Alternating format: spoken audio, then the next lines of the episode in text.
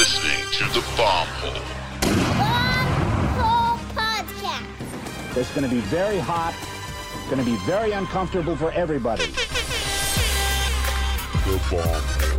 Gonna slide down them big hills, you know what I mean, on the big, nice burgundy snowboard. Okay, here we go again. We are back in the booth at the Bomb Hole, which is presented by Pub Beer and Liquid Death. Now, Stony Buds, how we doing? So good, my dog. Always, always love hearing that. To my left, it's a treat. We have Mark Carter in the booth. Mark, what's happening? Howdy, happy to be here. Happy to have you sitting next to us. Now, for people that are unfamiliar, uh, Mark is a pro snowboarder by winter, rancher by summer, raised in Ten Sleep, population of 260 people. Now uh, he's a professional snowboarder. He's in the biggest movies with Travis Rice. He's a small town kid with a global perspective. But uh, let's just get right into it. So, so where where are you coming from right now? What were you just doing?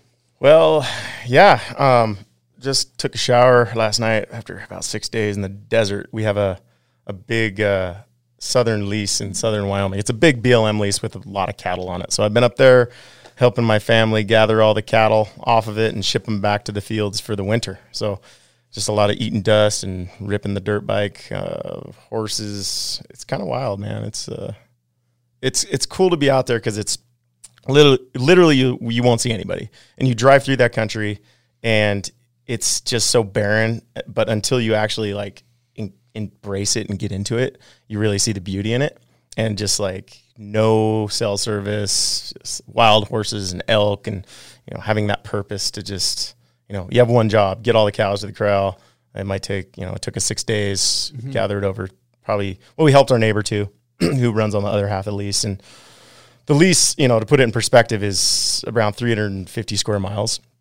So, you know, it's big and that kind of country with around for roughly 3,000 head of cattle strung out, you know, you need you need some manpower, but we use we use the motorcycles a lot to get to get around them and then the horses to once we wrangle the, the big groups, the herds, the horses push them towards the you know, in the direction towards the trails we want to go and then the bikes are just out tucking in the sides and grabbing the ones that are out on the the, the little pockets that you're not seeing. So um, my hands are numb. I slept in my camper. I, I mean, I rolled into Sean's house last night and he he's just like, dude, you stink. I was like, well, yeah. he told me I smelled like a Traeger grill. I was like, well, at least it masks the the shit that I actually smell like cow shit.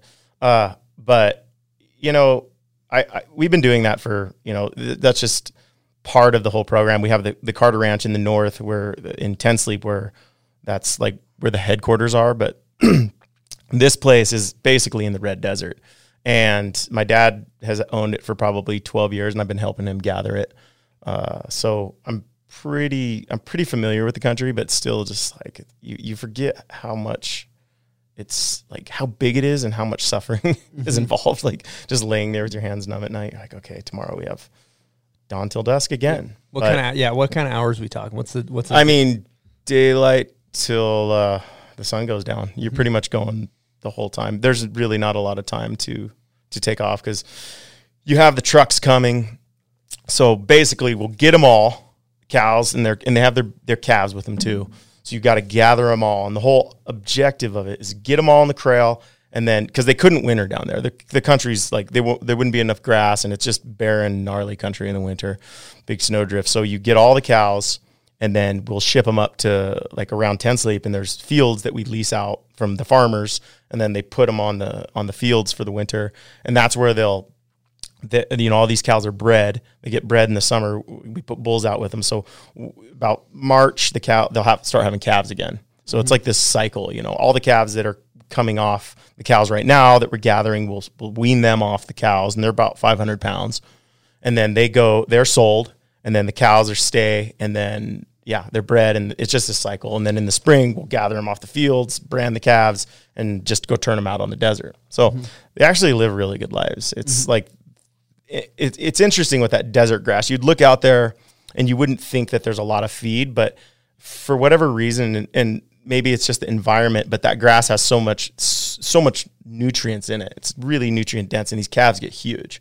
So they actually get bigger than the ones on the ranch that in, in Ten Sleep, and the grass is really good there, but uh, it's not as arid and and gnarly of a country, but um, it's yeah. Why So- do your hands get so numb?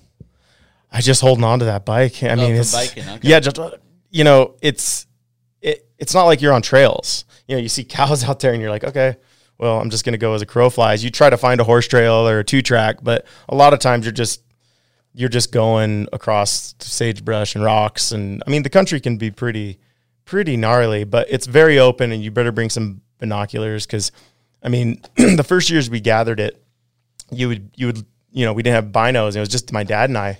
I mean, literally the first year my dad had that lease, he gathered the whole thing by himself. Holy shit. The whole thing by himself. Three hundred.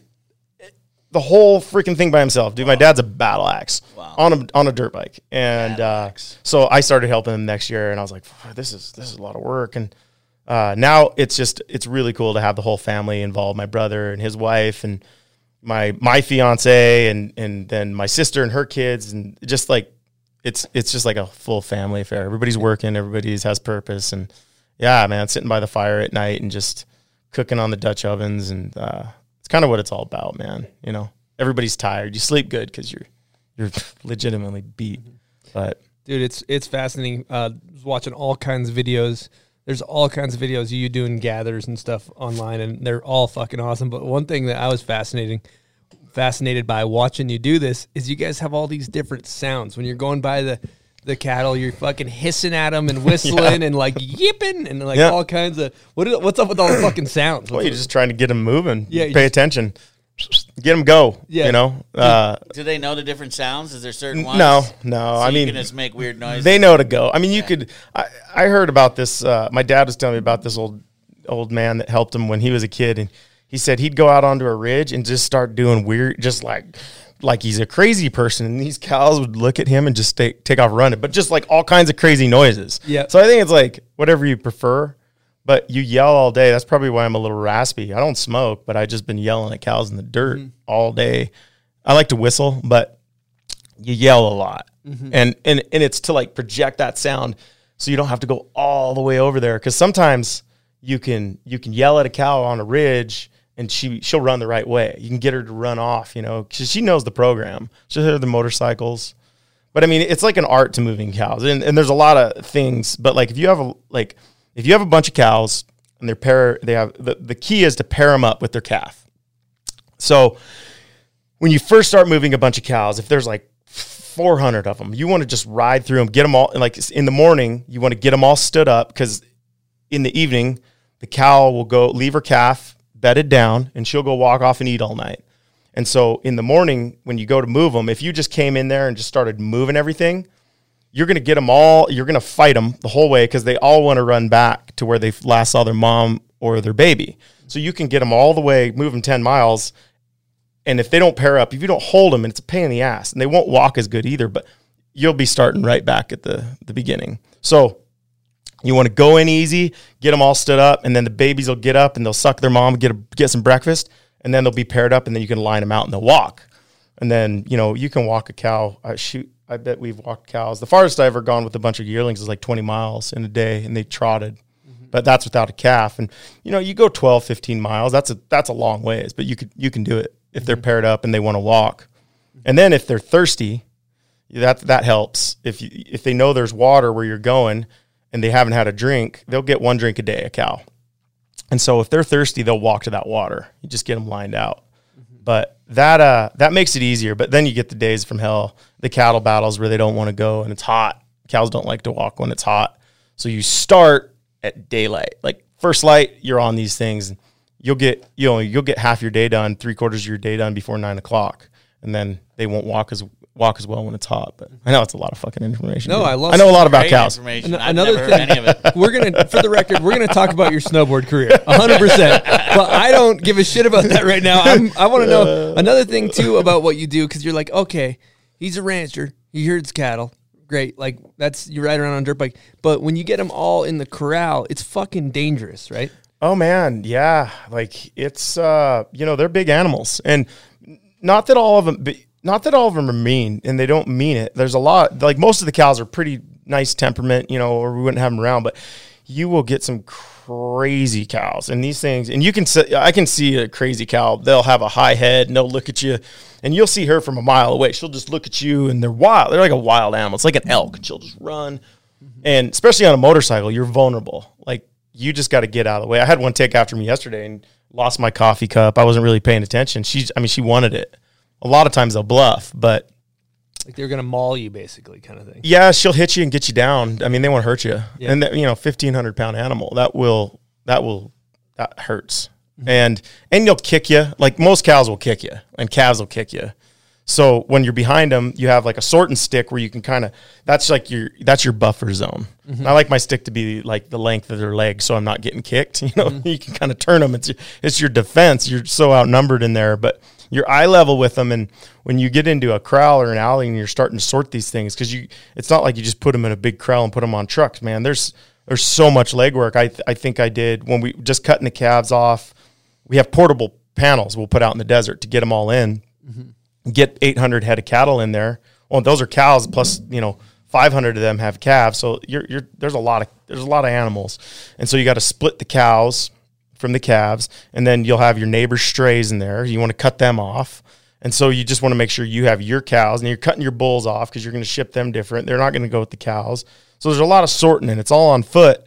And I mean, you're you're like I bet I put on like seven miles in the corral just running back and forth cutting cows the other day, um, and then getting them on trucks because you can't put them all at once. You know, they go in sections. Like the tr- you know uh, a semi can hold like forty three cattle, you know, forty five cattle somewhere in there depending on their weight. So you're putting like six on and then nine on and then eight on. You so you have a you have to count and then you have to like make sure they all don't go on and smash. And so you're like sorting and cutting and there it's like a it's a whole process but you're in there and these things i've i mean i've had so many close calls you know like i say about snowboarding is dangerous but ranching has always been more dangerous than snowboarding for me. I've had i've been injured way more times on the ranch from all the moving parts you know equipment and to animals and horses and uh, it just kind of prepared me for my snowboarding career more than anything you know. Learning how to wreck early on horses you know getting bucked off on my head and and then just like really uh, there was never quit. There wasn't like oh you know like oh you got bucked off and you know you're 20 miles from the truck. What well, what are you gonna do? Well you got to get back on that fucking horse. There's no like we're done for the day. My feelings are hurt. And like no. Yeah. my dad was gnarly. He's like get on that son of a bitch. Get a hold of him. Man you're crying. Your little your shirt's ripped. And uh it just it just taught me to you know you you can just do anything as long as you just kind of try you know all you got to do is try i mean I'm curious too. You grew up in a population of 260 people, Ten Sleep, Wyoming. yes sir Um, You know, what effect did it have growing up in a small town like that? Oh man, you know, I think well, you were accountable. It's like you couldn't get away with anything. You know, everybody knew your business. Um, if you from like the teachers, if you went out on the weekend, and I, I was a, I was a pretty wild kid. You know, I think, I think I got my first MIP. You know, it was a different world. Like we were governed differently. We had uh, a town marshal that just looked watched over us rather than try to get us you know like he he really truly cared this guy was our football coach and so there wasn't like i wouldn't say there wasn't a respect for the law but we got away with a lot more shit than like say the city kids. Because um you know bill would pull us over on a weekend and he'd know what we were up to but he was just looking out for our safety. There wasn't a ticket issued. He's like hey if you guys ever need me you know he he would like give us hard hard time but we knew he was there for us. And you know if you got in trouble the only time we ever got in trouble is when we went to the other towns. We're like oh we can do this and then we'd get arrested.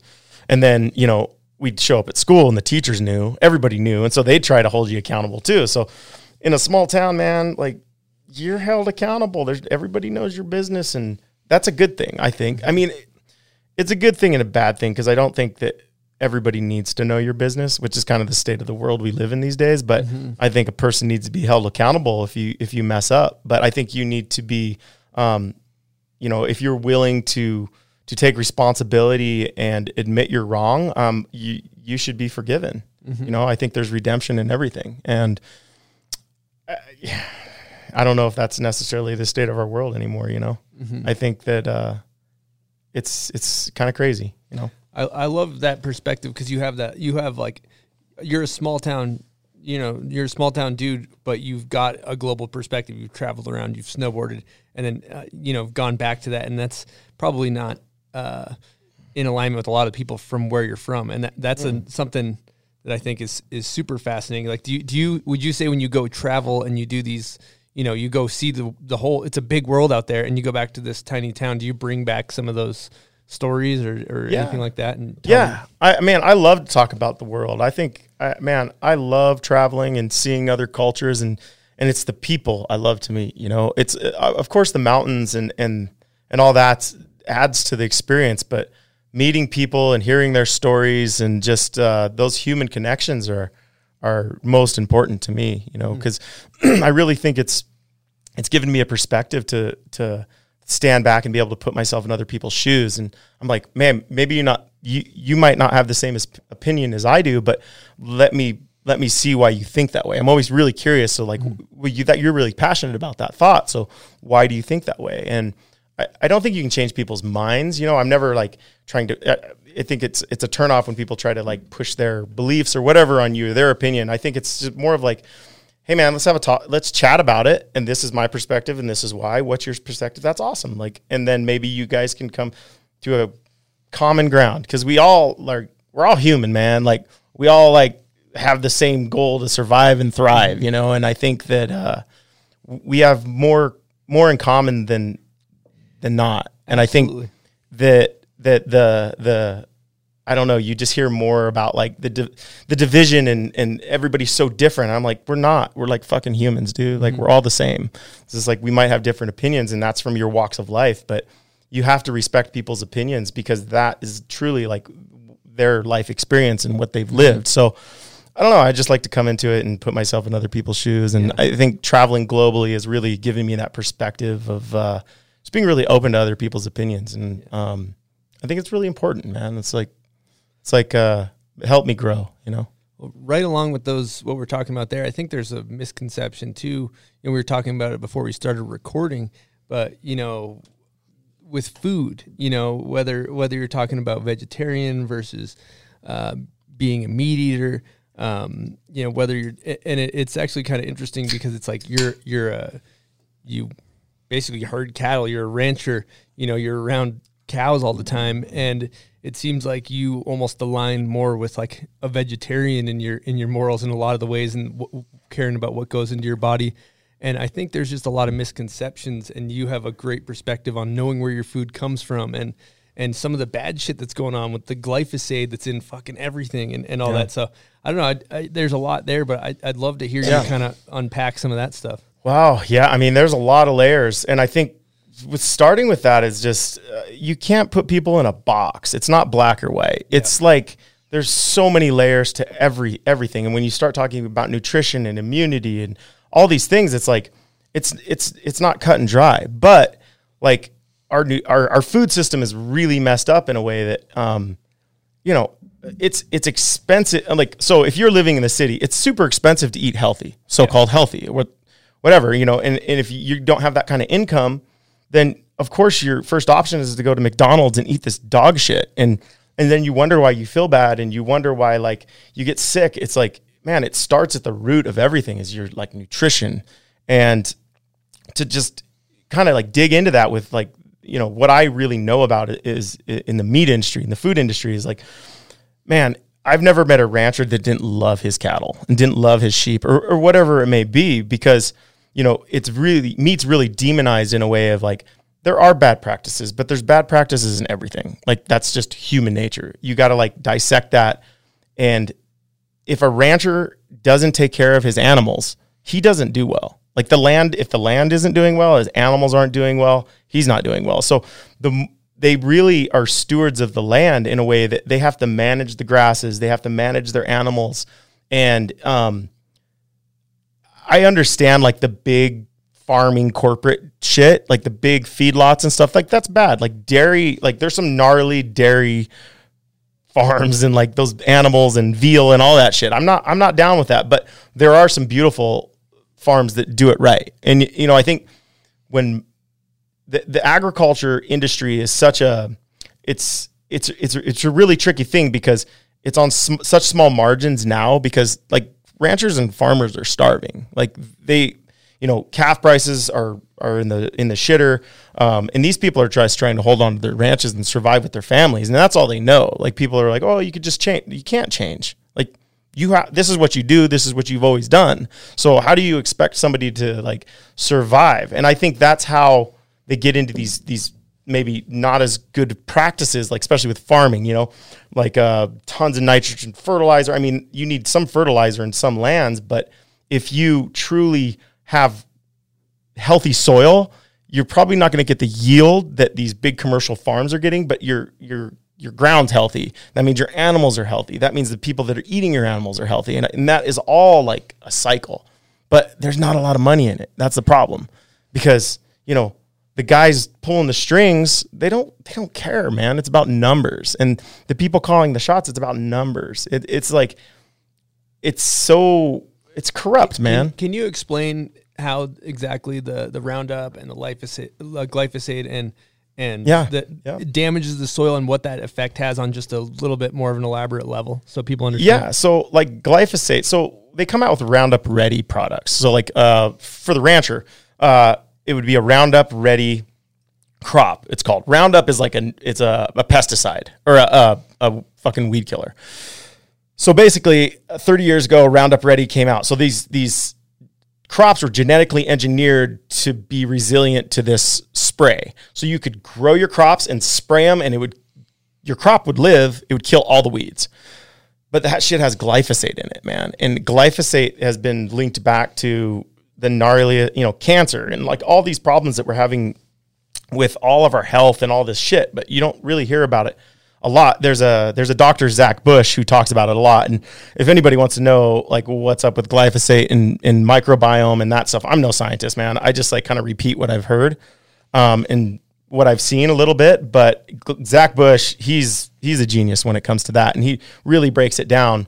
So when you when you're just eating chemicals in the shit, I mean, it's like duh. We're fucking, everybody's sick and getting cancer. Like this is not normal, man.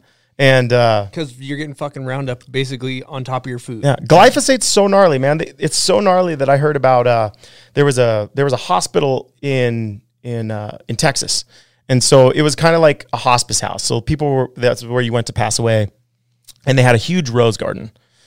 And Oh, I heard this. I listened to the same exact podcast. I know where you're going. With you know, you know what I'm so saying? good. And they were spraying it with, you know, they were mm-hmm. spraying it with glyphosate. So whatever product had glyphosate. So basically, they linked this shit back. They were like giving these people roses.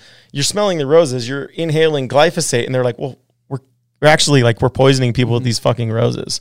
So it's like, I don't know, man. I I've always been one to ask questions, and I just see so many holes in the game. I'm like, wait, and you tell me I can't ask questions? I'm like, well, you're you're lying to me. like that's all I can ever, you know, until you can answer my questions and like be honest with me, then I'm gonna be, be skeptical of whatever you're saying. Like it could be like fucking skies orange. I don't care. I I need to see it with my own eyes, and I need to like uh, dig into that. But um, Well, and then going back to what you're talking about too, you know, your your, your point you made earlier about how it seeps into the soil, and then the animals eat the soil, and you eat the animals, right? So there's this. Well, like long, yeah kind of effect that keeps happening. the all all the microbes in the soil and like the top two inches of the soil right that's what that's your health of your soil and you just see i, I see uh, a lot of these commercial farms and you know vegetarian or not like i a lot of people will just like be like well vegetarian's better well i'm like okay well let's dig into this. Okay so how is your vegetables how are they farmed? So if you're doing these practices you're tilling the soil and killing all the mic- uh, the the microbes and then spraying it and then growing crops that look beautiful. Well necessarily i don't know if like you know you should do a little more research into that because that's really bad. Your your your soil's healthy and that's why they got to put like tons of fertilizer on the soil. So it basically just comes to like i call it like mining. You know, it's like m- monocropping and you're pouring a ton of fertilizer and shit onto it to make it grow. When really it should just be healthy soil and it should grow.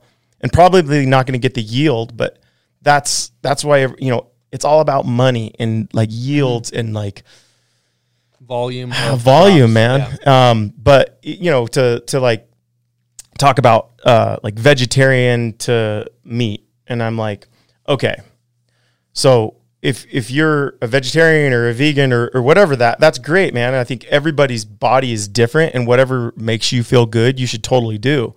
But to to say, and regardless of like how your approach to whatever it is, um, if you're on the the stance that like killing animals is bad to eat, I'm like, okay, well, if you've ever seen commercial farming and you've ever seen a swather go through a field, there's a reason the buzzards are flying because they're chopping up every little bambi and every little critter in that field.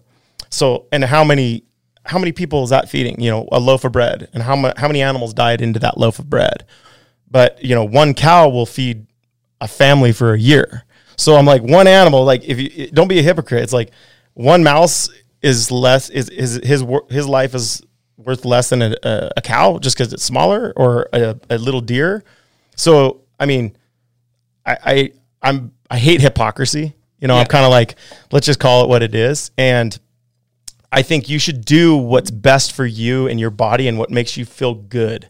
And but do research into where your food's coming from because if I'm hunting, I know where my elk's coming from. That food makes me feel amazing.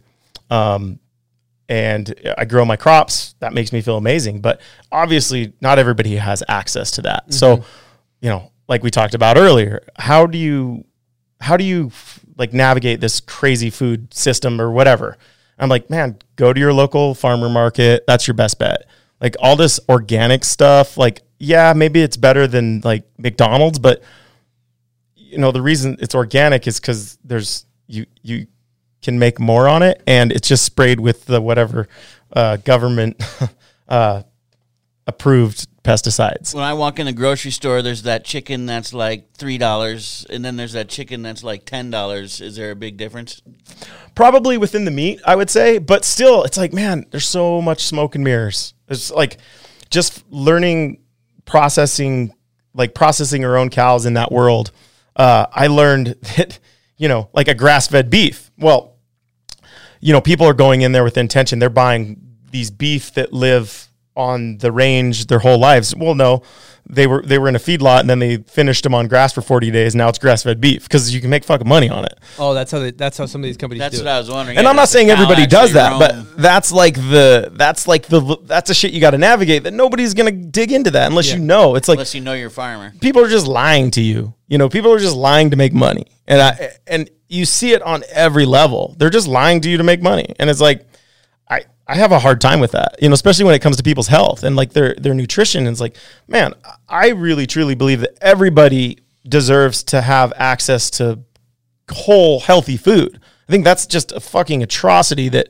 that you have to be wealthy to mm-hmm. afford food. Yeah. And you don't necessarily have to be because you can grow your own, which is the best bet, but like who fucking who can do that? Like you live in the city, like go yeah, grow your own garden. Neat story, dude. Like Yeah, you're you can grow some tomatoes and some. yeah, you're not You gonna gotta, you gotta have a salsa. You You're gotta not have some, some Little chicks salsa and garden. salsa. yeah, you're not going to feed your family, you know? So, um, but nobody's talking about the food system and, and it's just, uh, there's these, it- it's just, they're lying to you. So Is there what's up? Roundup in everything or what? I wouldn't say everything, but, uh, a lot, a lot, man. Like I, I, like I say, I'm no scientist. The shit I've read up on it, um, it's, it's bad.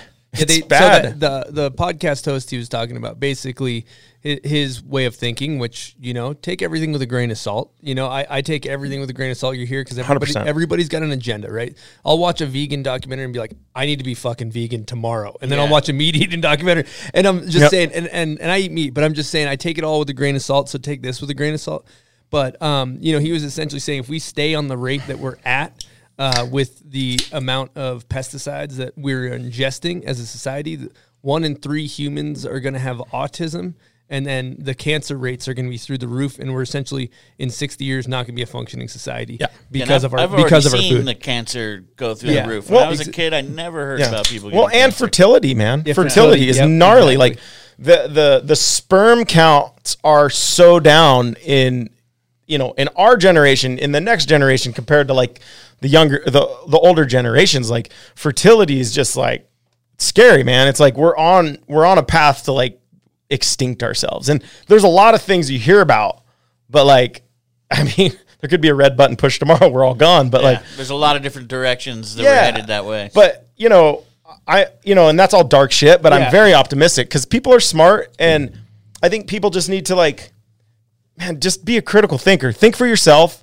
Don't listen to what everybody else is saying because I've learned that like that's probably your best bet. Listen to your intuition because if I was like for instance, if I'm just in the mountains listening to what everybody says, if I had to listen to everybody with, with the project the the direction of my snowboard career, I wouldn't be a pro snowboarder. But I just like didn't. I just like nah. I'm just gonna do this. This was this is what feels right to me. This is what my int- intuition tells me. And wow, lo and behold, fuck man, all those people that said I was done in two years, I'm still here, dude. Like my career is great. Um, I do exactly what I want. Um, I don't answer to people. I don't listen to the critics. You know, uh, when people are are so so critical of of you, I'm like, well, well, just like worry about yourself. Like you know, like usually that's a projection of their own insecurities and the things that they're not happy with themselves about. And uh, I think once I really just just brushed all that shit aside and was like, man, this is what I'm doing. It all kind of comes together, you know. And I think more people need to ask questions and just fucking listen to your intuition mm-hmm. because people lie. it's human nature. Track the money, man. If you want to know what's going on, tr- just like follow the money. And that's usually like the best way to find out if somebody's being authentic or in in, in anything. Follow the money. Who's mm-hmm. getting paid? Okay. Cool. you know? No, it's especially, and I, I love what you said earlier about uh, forming your own opinion, right? Because that's something that is is tricky. There's a lot of information about a lot of things, be it diet, politics, doesn't fucking matter. All these things. There's a it's a it's a tricky space to navigate, right? And and I think that we oftentimes what we do is like you know if if if you're in your environment you end up just absorbing what your friends say right? So you, you just become uh exactly oh it's not really your own opinion. Like for me I'll ta- I've used this example before but I listen to a lot of sports podcasts or a lot of sports uh, A lot of and- moto a lot of moto Chris? podcasts but I'll, I'll take I'll take their opinion or take on something and I'll take that back and I'll bring it and I'll regurgitate it to my friends as if it's my own opinion. That's not my own opinion that's that's not that's Yeah. literally uh, that like so we the, we think we're so we we've come up with our own opinions but really it's just all this bullshit that's put and so you have to take time dwell you know be be with yourself to actually you know have some introspection on things and and see things you know the way they are whatever I mean, hundred percent. And I think you know uh, w- where I really find that is um, just in these in being being by myself and in nature, out doing something. Whether I'm out behind a bunch of cows all day chasing. I mean, you you have a lot of time to think, and I love thinking. And I think that's where I find myself most creative is when I'm bored, and I look at like creativity is dwindling, and and and I really account that a lot to.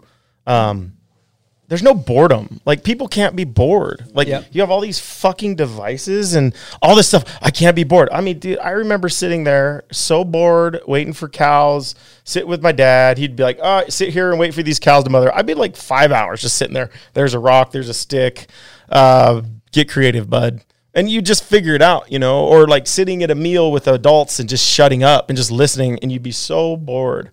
But that just like nurtured that imagination and that creativity. But now it's like stimulation, stimulation. Our brains cannot handle that. Like when I'm on Instagram, like, dude, my brain's overloaded. I haven't looked at my phone for like seven days.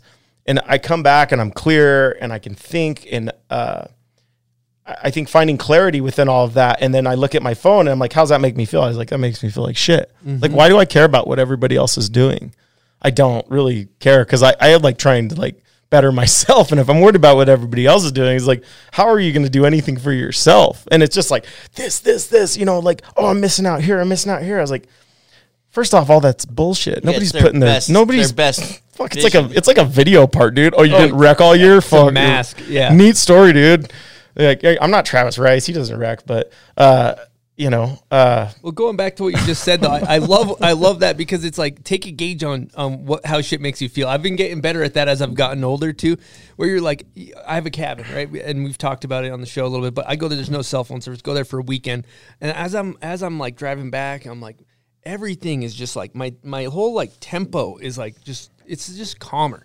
And then you get in the city, the fucking phone, the mo- I call it the mobile stress device. Yes. the mobile stress device is buzzing. Everybody's hitting you up, and you're like, but you you have to kind of be conscious of like the the the the mobile stress device and then being with the land. And I'm curious about being with the land. Now this might be a little fucking crunchy, a little bit woo woo, but like, what's your take on kind of like being in sync with the land, with the earth, with the frequencies and all that stuff? Do you do you what's your Oh, take on all that stuff I mean, dude, if if I've never met a cowboy that didn't believe in God, you know, because the great creator or whatever you might call him, because he's out there, he sees the beauty within this land. He spends all of his time out there, and you feel that vibration, you know, and I think it it makes you humble because you you are not a god. You are a mere mortal on this planet, and there you, you should be able like mortals should not be able to tell other humans what to do. Like we answer to one person, in, my in my opinion, just from what I've experienced, and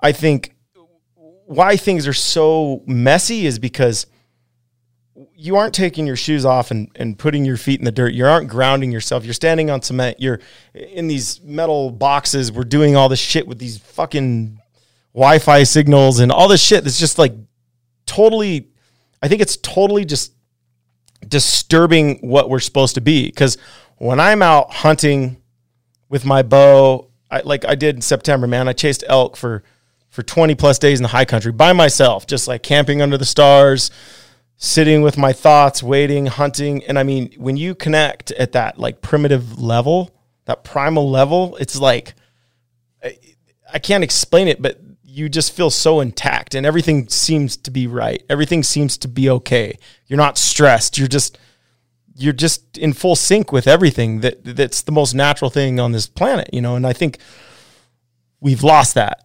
Not everybody, because you talk to people that you know understand that, but there's people that don't even they've never done that, you know, and, and it's not for everybody. But you can go outside and you can look at the sky, you can take your shoes off and you can put your feet in the dirt and you can ground yourself.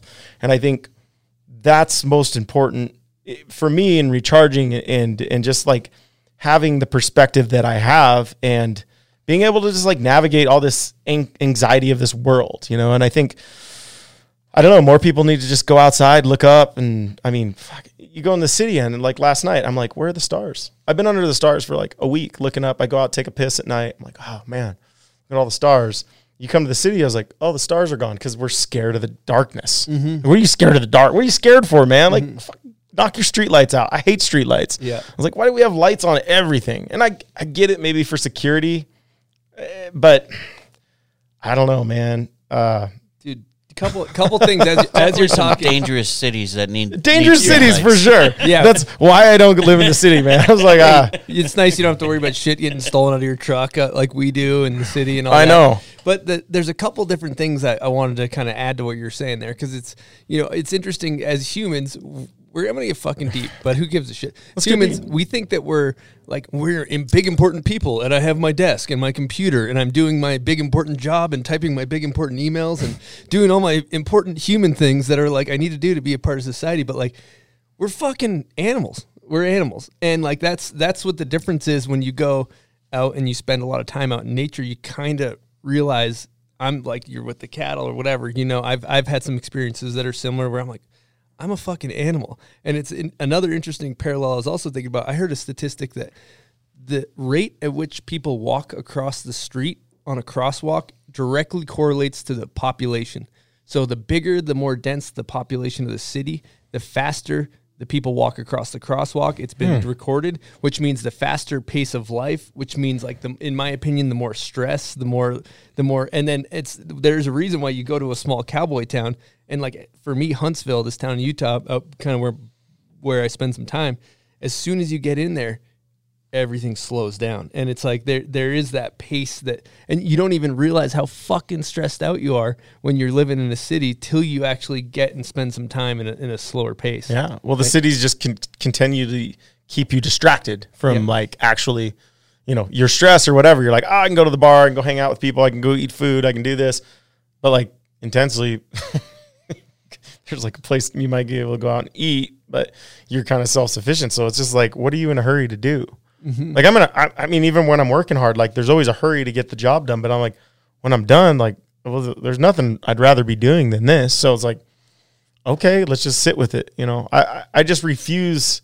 I want to live, man. I, I refuse to exist. I'm not gonna fucking exist in this world. I'm gonna like live, and and that just goes back to like so many things going on. I'm not gonna live in fear. Like I'm not. I won't. Like I've lived in dangerous life my whole life, and I'm not gonna just like be scared of everything. Come to the city and be scared. I'm like, I'm aware there's dangers.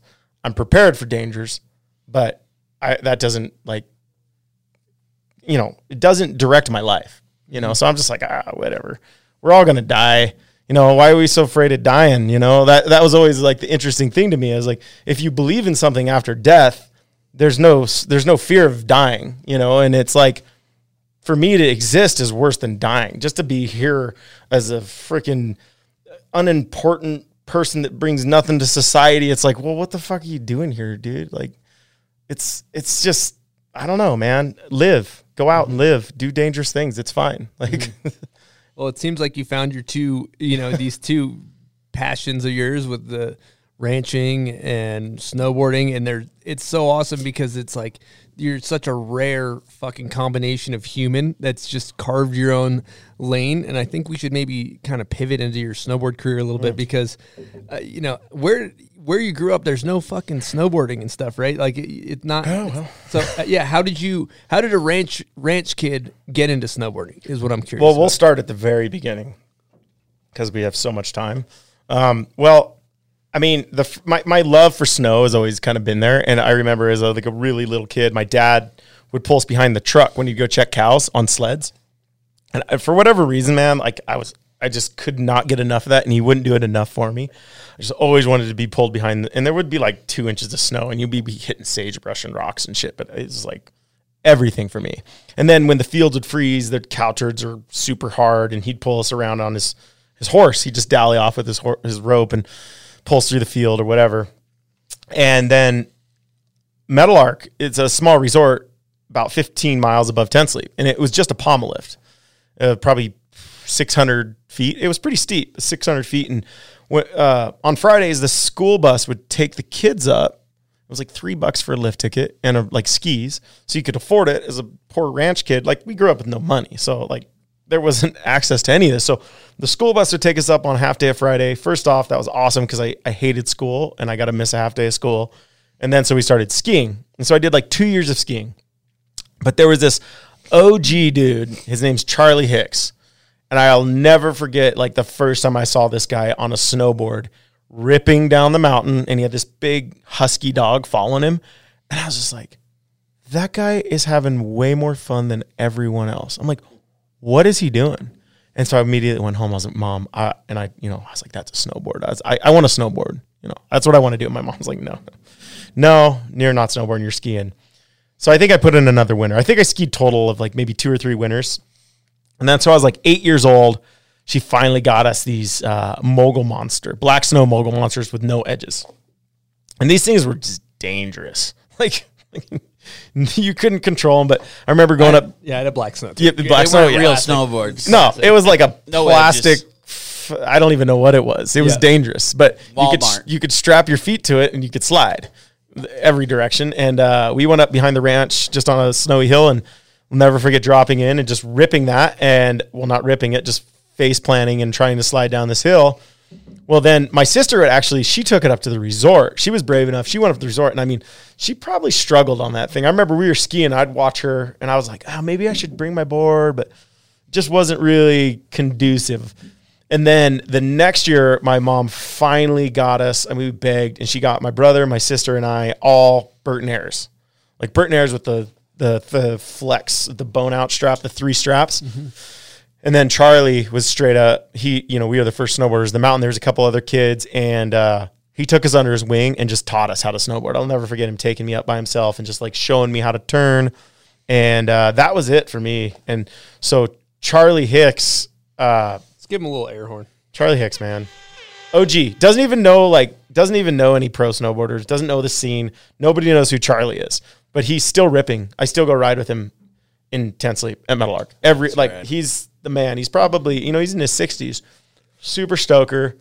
Um, but he was my inspiration for getting into snowboarding at a young age. But you had to learn how to one foot up the mountain on a pommel lift before you could even strap in. So it's like, and the in the high schoolers like running the pommel lift, which straight up, you know, had the spring in, in the pommel lift, so it like stretch out, and they just like stand on the tail of your board, and then it would just stretch out and just launch you in front of everybody, and just you just eat shit until you learned how to kind of like one foot stomp it, Wow. and that was you know that was like my introduction to to snowboarding. And then i was just in love with it man. It just for whatever reason sliding down sliding down the mountain uh it just changed my life forever. And that was all i wanted to do you know but it was it was this path of love hate because my mother they were divorced. So my mother lived in in casper wyoming which there was actually kind of a little snowboard scene. And so i bounced man since i was in third grade i just started bouncing back and forth between there and Ten Sleep every year i'd move like two or three times. I, I just like realized that this year i was like fuck i've been moving like literally every year since i was in second grade.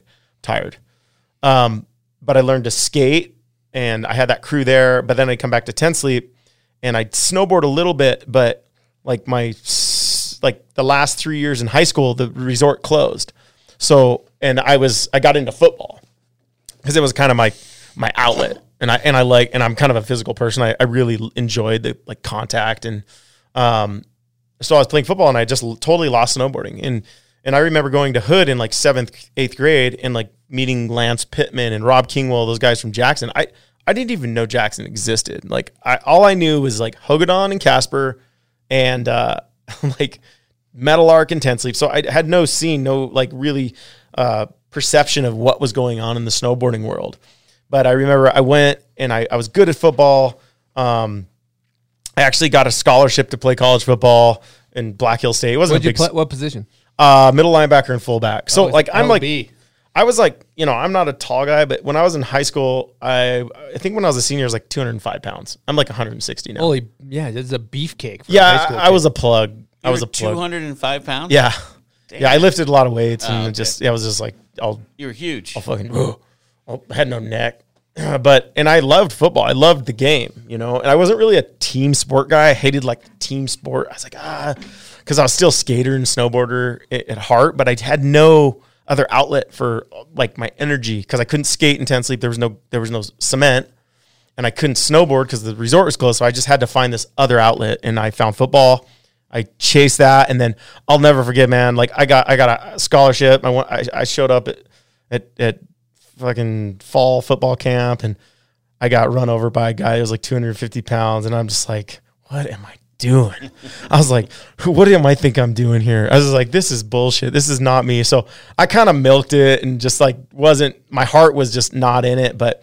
Uh, there was it was in South Dakota, uh, Black Hill State, and it was it was by this little resort called Terry Peak, and I had all this old snowboard gear, like these Airwalk uh, half pipe. Remember the Airwalk low top? I won them at Mount Hood and like a snowboard contest. And I had this old Joyride and the fucking ride baseless bindings, and uh, I had this old setup. And and I was like, man, I want to go snowboarding up at Terry Peak. So I got a I got a season pass. It was like two hundred bucks, and I remember going up there in like n- end of November, and there was this and I was like, "What have I been doing?" Like, I like had this whole epiphany. I was like, "Dude, I gotta like switch my life. I gotta go. Ch- I gotta go snowboarding, man. Like, what am I doing?" And so I just fully flipped it. Went home, saw my dad, and uh, I was like, "Man, I'm I'm gonna drop out of college." And they they were all surprised that I went to college. Anyways, they're like, "I hated school, man. Anytime I got a chance to ditch school, I was ditching school." So I spent a year just on the ranch trying to earn enough money to take a winter off and I just cowboyed with my dad. My brother was in college, so it was just dad and I, and we we went hard, man. And uh, he had a bunch of cows spread all over the place. So I just I was 19, cowboyed for a year with the idea of just like leaving that winter and just snowboarding and seeing. And that was where the next winter, my friend had Russell had moved to Bozeman. And I, I thought about like going to Whistler because I was like looking at magazines, and that was when Travis was like blowing up, you know, like maybe this was uh no, maybe it was a little before that. But I'd seen these magazines like, oh, Whistler seems sick.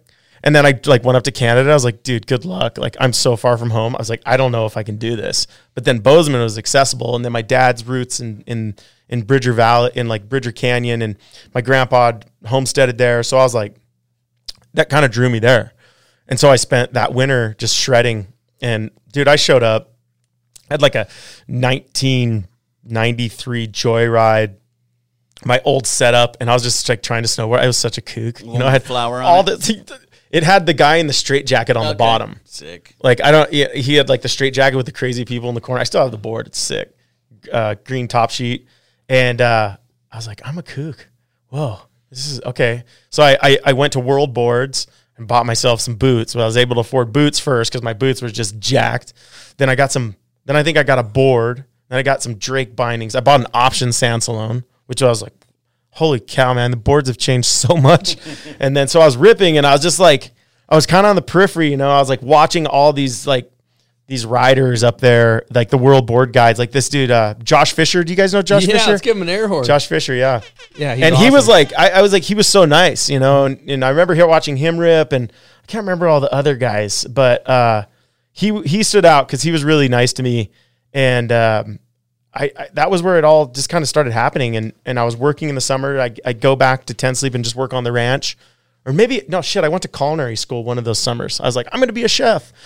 Went to culinary school. I was like, fuck, man, this is a lot of work. I got to work 18 hour days and I'm just covered in shit. And yeah, so I was over that, but uh, I spent two winters there.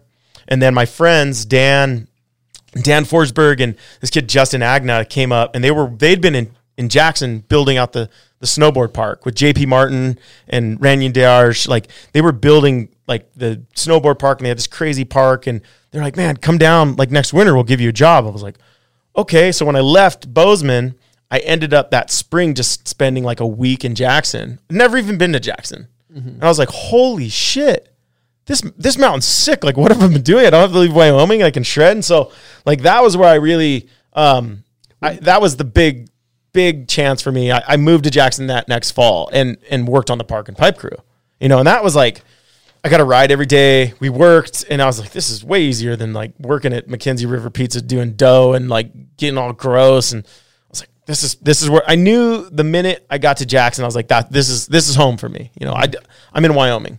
You know, and I mean that's like the short evolution of like getting to Jackson. And um, I mean, I thank Dan and, and Justin and all those guys for giving me a chance. You know, Let's give him an air horn. I got to pick Forrest- first Patreon question for you. yeah, You mentioned uh, how do you pronounce it? Hogadon? Hogadon. Hogadon. This is from Xander.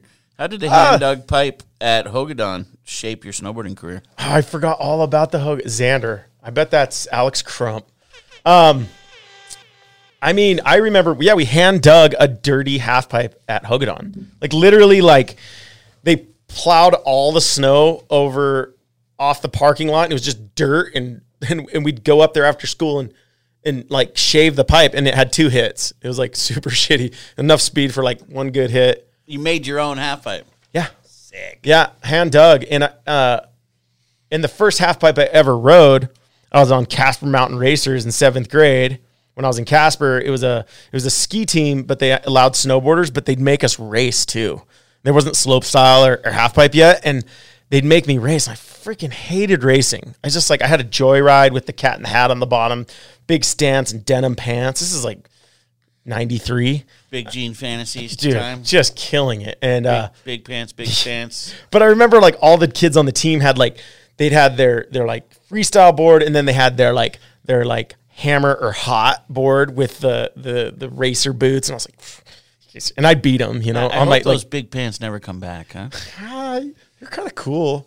Yeah, I, like, I like him. I like him. Giant ones? Oh, The yeah. Huge ones. Oh the yeah. the the purple blind jeans, I mean, those Oh, were yeah, hot. Those, were are hot. Tight. And the fucked. What Yeah, the fucked. that fucked. that dates you guys. The You would wear that? Kid? I think I think those are back if in they, now. Right now, they're back in. I heard they're back in. Better than some hella skinnies. It's funny because I will How see about kids. right in between. yeah, you see kids. I'm like, shit, dude, you look like you're from '93. Like that. That was cool when I was in middle school. Yeah. Like, what are you We, doing? we had Richards on though. He was saying the same thing. He's like, I lived through that phase. Don't Yeah, don't do don't that again. back. You don't need to go back. They're was just like- not that functional. yeah, Well, true. it's like, why did we have big jeans and just little wheels? He got stuck on every freaking piece of gravel and just Yeah, the airmail. smallest I was like, skate what is wheels this possible. Shit, dude. So I'm I'm curious about with your snowboard career because you're known as a backcountry snowboarder, all that stuff. And did you grow up uh, in your formative years like riding a ton of park when you worked at the Jackson Park? Crew? Yeah, I mean that's where all I honed all my like tricks because Jackson actually had like a gnarly park. We had like freaking hundred foot channel gap when I was there. Holy shit! It was scary, In but their normal public park. yes, we had like this gnarly you like 100 footer. Let's go. the the the um we had a, a 50 foot table and a 70 foot but there was a channel and you could gap it i never did it i watched people could just get broke doing it though T. Ricky come through and bust that thing. Little or what? Tom broke off. i don't know if t ricky ever did it i watched some super loosey gooseys hit it though but the thing with working the park crew the worst thing was just like we had to uh, sit there with a radio so we were like safety you know we'd go we test the jumps first thing in the morning. Like before the lifts even would go, Dan and I would rip the shitty little Indy 500 up to the top of the park. It'd be icy, and we have to straight air the kickers before we could like sign it off. So that like kind of like honed me like don't blow this right now. And I never blew it, but I remember following Dan like hot into the 70 foot table, like at 7:30 in the morning. It's just icy and just straight airing it, you know, and be like, okay, yeah. and just super high. Like I found weed at my young age and I was just like super stoned, which is like probably not the best thing. It was like, okay, we were loose, man. I was 22, 21. But I uh, wonder if they're spraying that uh, Roundup stuff on the reefer crops. I bet they're spraying it on the reefers. That's a problem. yeah, that's a problem. That's a problem. Anyways, sorry for that. Oh man, it was crazy times, dude. Jackson was different. It was totally different. It was pretty. It was still pretty cowboy. Um, that's like early two thousands. That was when Travis just like I remember. I moved there like the year after Travis had like the cover of Super Park and just went like, I was like, holy shit, you can be a pro snowboarder from from Wyoming. Mm-hmm. I'm interested. You're all on man. Well, I'm interested. I, I'm, I want to fast forward a little bit too because if you look at your career, we have you have so many footnotes, and things to talk about. And if you look at the average career, you didn't you didn't get your first paycheck till you're 26, 27, right? yeah, I think my first well, my first snowboard sponsor was Illuminati, and it was like Oh, Lance yeah. Pittman. I remember Nice. that. I remember their ads and everything. Yeah. Yeah, that was like we got uh, yeah. they were great snowboards, uh, and that was my first like Lance let me live in his house for free one winter. I was like, damn, this is cool. I wasn't getting any money, but then uh, my first real break was uh, this guy Eric Pearson. He was the rep for Atomic Snowboards, and Atomic was actually like sick. Alex Andrews was actually Yes. like Ah, nice. 16 on it. And so Pearson signed me. It was the year 2007. And I got a real contract. I think it was like for $12,000. I was like, a thousand bucks a month to snowboard. I was like, interested. Yeah. And that was the winter that the, the whole natural selection thing went down. And so I'd been filming with Travis a little bit. Um, I mean, there's so many stories like how I got hooked up with those guys and the community project. It was just, it was a slow evolution of being in Jackson and, you know, really putting in my time and riding and riding and riding and just riding that mountain just honed me to like a different level of rider.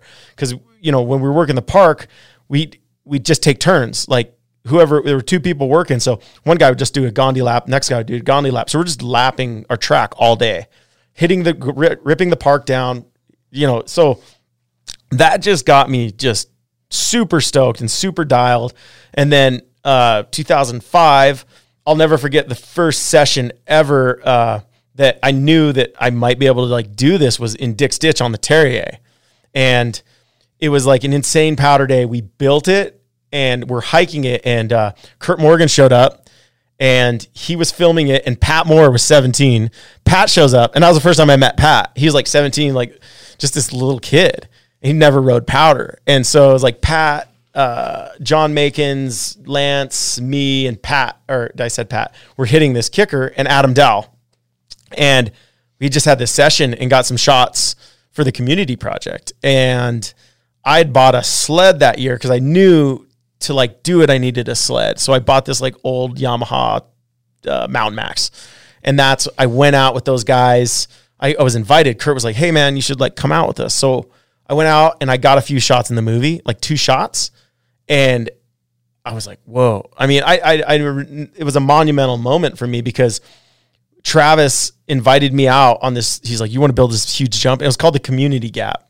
Yep. And we went out and built this jump. We spent two days building this massive wedge, and I'm just like, what am I? I didn't sleep for like two days. I was like, I'm so scared of this jump, but I'm like, what am I gonna do?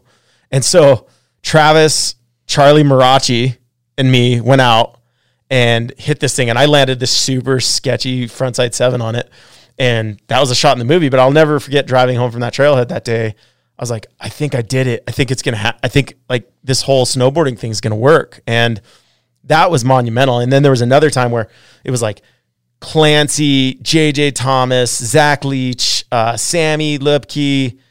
They were sessioning this other jump across the valley up this other crazy trailhead we were at. And me and the Illuminati crew were hitting this super sketchy this step down. Mosquito? Sorry. No, no, it was Cliff Creek. Okay. And the super sketchy step down, it was just like this straight t- uphill toe in to a, a flat takeoff to like this just never ending landing on a south facing slope, but it was like kind of soft because it was sunny. And everybody was just getting worked on this thing all day. And those dudes finished up, finished up their jump and they were standing on the lip of this jump. And I knew there was like one more, there was like one more hit in me. And the, the sun was like fading on this landing. And I remember Willie was towing me and I just, I just told Willie, I was like, just, just pin it, dude. Just like, give me all you got. he just, yeah. And, uh, I did like this, the biggest cab five I've ever done and like stomped it. And I was just like, I knew that was like, okay, I, I think I'm on the level. I think we're going to do this. And that was in my mind, like two of the moments in the community project that really defined my direction, you know? Mm-hmm. So, and then we went out and they did the like premiere at Oakley and, and I, I got to experience the whole like premiere thing and drank way too many Red Bull vodkas. You got a taste. You got a taste. I got a taste, dude, and I was like, okay, we're doing this. I guess this is snowboarding. But I, it was funny because Is that the premiere at the Oakley office? Yeah. I was there. Yeah, you were probably. I mean, everybody was Yeah, there. I was like the was there. biggest thing. Like it was the biggest thing in snowboarding at that time. It's a So- great video. I need to revisit that one. I haven't watched Oh. it in a while. It's so good. But it was like that was to be a part of that. Like just you know, I was so grateful to even have two shots in that movie. You know, and uh, that just changed the whole game for me. I was like, okay, these guys like Travis believed in me, and Curt believed in me, and I, I didn't want to let him down. You know, I was just some like freaking rancher kid that had no business being in this world. You know, I was like, yeah, everybody. You know, the style of snowboarding was just so like uh, back then you remember it was like you know like the guys were like JP and Jeremy and like this like they had this different style and I remember watching technical difficulties being like dude I want to like that's what I want to be like but in all that like I kind of lost of actually who I was and and until I really figured out like oh this is who I am like d- you just got to really you can't hide what you are and you just have to just like be your authentic self that's where like my career really took off, you know. And it took it took a lot of years to like figure out that it's okay to be a, a rancher from nowhere, Wyoming, and be in this this world, you know, because I wasn't necessarily necessarily accepted as like the cool guy, you know. I was temporary, like, what's this guy doing here? Like, fuck, get out of here.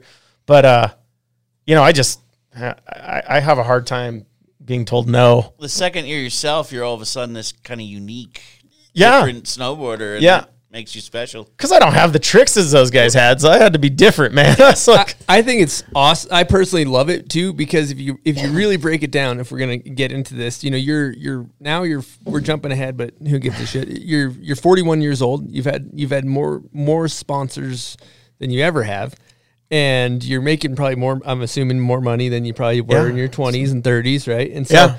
and and I think it's amazing because there's kids out there that are they can fucking do a back ten every try. And they can't get a goddamn sponsor, but they are like talking to a fucking wall. Yeah. And so um, I think that you know it, people are interested in in your story. And, Yeah. and and that's like people latch on. They need to know who to cheer for. They need to know who to who to root for. And I think that it- it's it's amazing how snowboarding has you know room for for people like yourself in it and also the kid that's 12 doing the fucking 1900 you know what i mean like it's we we we need it all that we need a balanced ecosystem but um, I'm sure there's there's salty people in that. And and one more thing I do want to add too is is from from a standpoint of like marketing and stuff like that as well. If I'm going to be going into like nerd fucking marketing guy, but it's like, all right, if you if you ride for Yeti and you ride for Traeger and you ride for all these brands that are the non-endemics, then then basically like an 18 year old kid is not going to go buy a Yeti cooler for fucking a bunch, you know, that's expensive or a nice Traeger drill. But they are going to buy like a, an- a, an- a 40, 50 year old adult that has a family and has a, like a nice job at this point in his life. Yeah. He's going to buy the Yeti. He's going to buy the Traeger grill. He wants the Carter smoked meat. So you need somebody to speak to that audience. And it's like, you know, there's some, I don't know. I, I just kind of wanted to highlight that quickly Yeah. before. Uh, I know we're getting off the rails here, but I think it's fascinating. I mean, totally. It's like uh, I, I I understood where where my spot was, Mm-hmm. and I'm not the trick guy. Like I like to, you know, I, I like to go ride big lines and do some front threes and just make it look smooth and and you know I'm I'm at a good place in my career because I I get to kind of like pick and choose how I want to ride with, and I think that's that's probably most valuable for me. I'm not told who I have to go out and ride with or, or whatever. I choose everyone that I get a step foot in the mountains with. And I think, you know, it's so important because I mean the mountains are dangerous and I I'm really I'm really a true believer you're only you're only as strong as your weakest link. And and that doesn't even have to have to do with skill. It's like your attitude. Yeah. Your attitude is everything, man. Like how you approach things, how you're gonna push through adversity, how you're gonna come out the other end and to just like lay down and quit and be a you know like victim. Ah poor me. I'm like fucking like if i did that man I, I would have never gotten to where i am. Like there's been so many times where i had excuses you know like excuses are just like you know you're just denying yourself success you know and i think you know what i really found like the hardest things i've ever done is what molded me to be what i am and i think you don't remember those like really glory moments and maybe a few of them but like you remember all the shitty days like that's always what you remember you're like fuck i suffered that day Uh, that is actually a perfect segue for a guest question from none other than friend of the show, Sean Black. Hey, what's up, Mark? This is your friend Sean Black, and I have a three part question for you. First off, what was the hardest day of your life? What is the best piece of advice you've ever gotten? And can you please explain the process of grafting a calf? Thank you. A lot there, no? wow I, well we all know sean likes to talk so of course he asks me a three part question i've i love sean black by the way he's helped me so much um sean black hardest day of my life. Uh man you know not to be a downer. I think one of the hardest days of my life was burying burying my cousin in arlington uh, cemetery who he was a he was a navy seal. His name was mark carter mark thomas carter. We were both named after our grandfather. Um we were like twins man.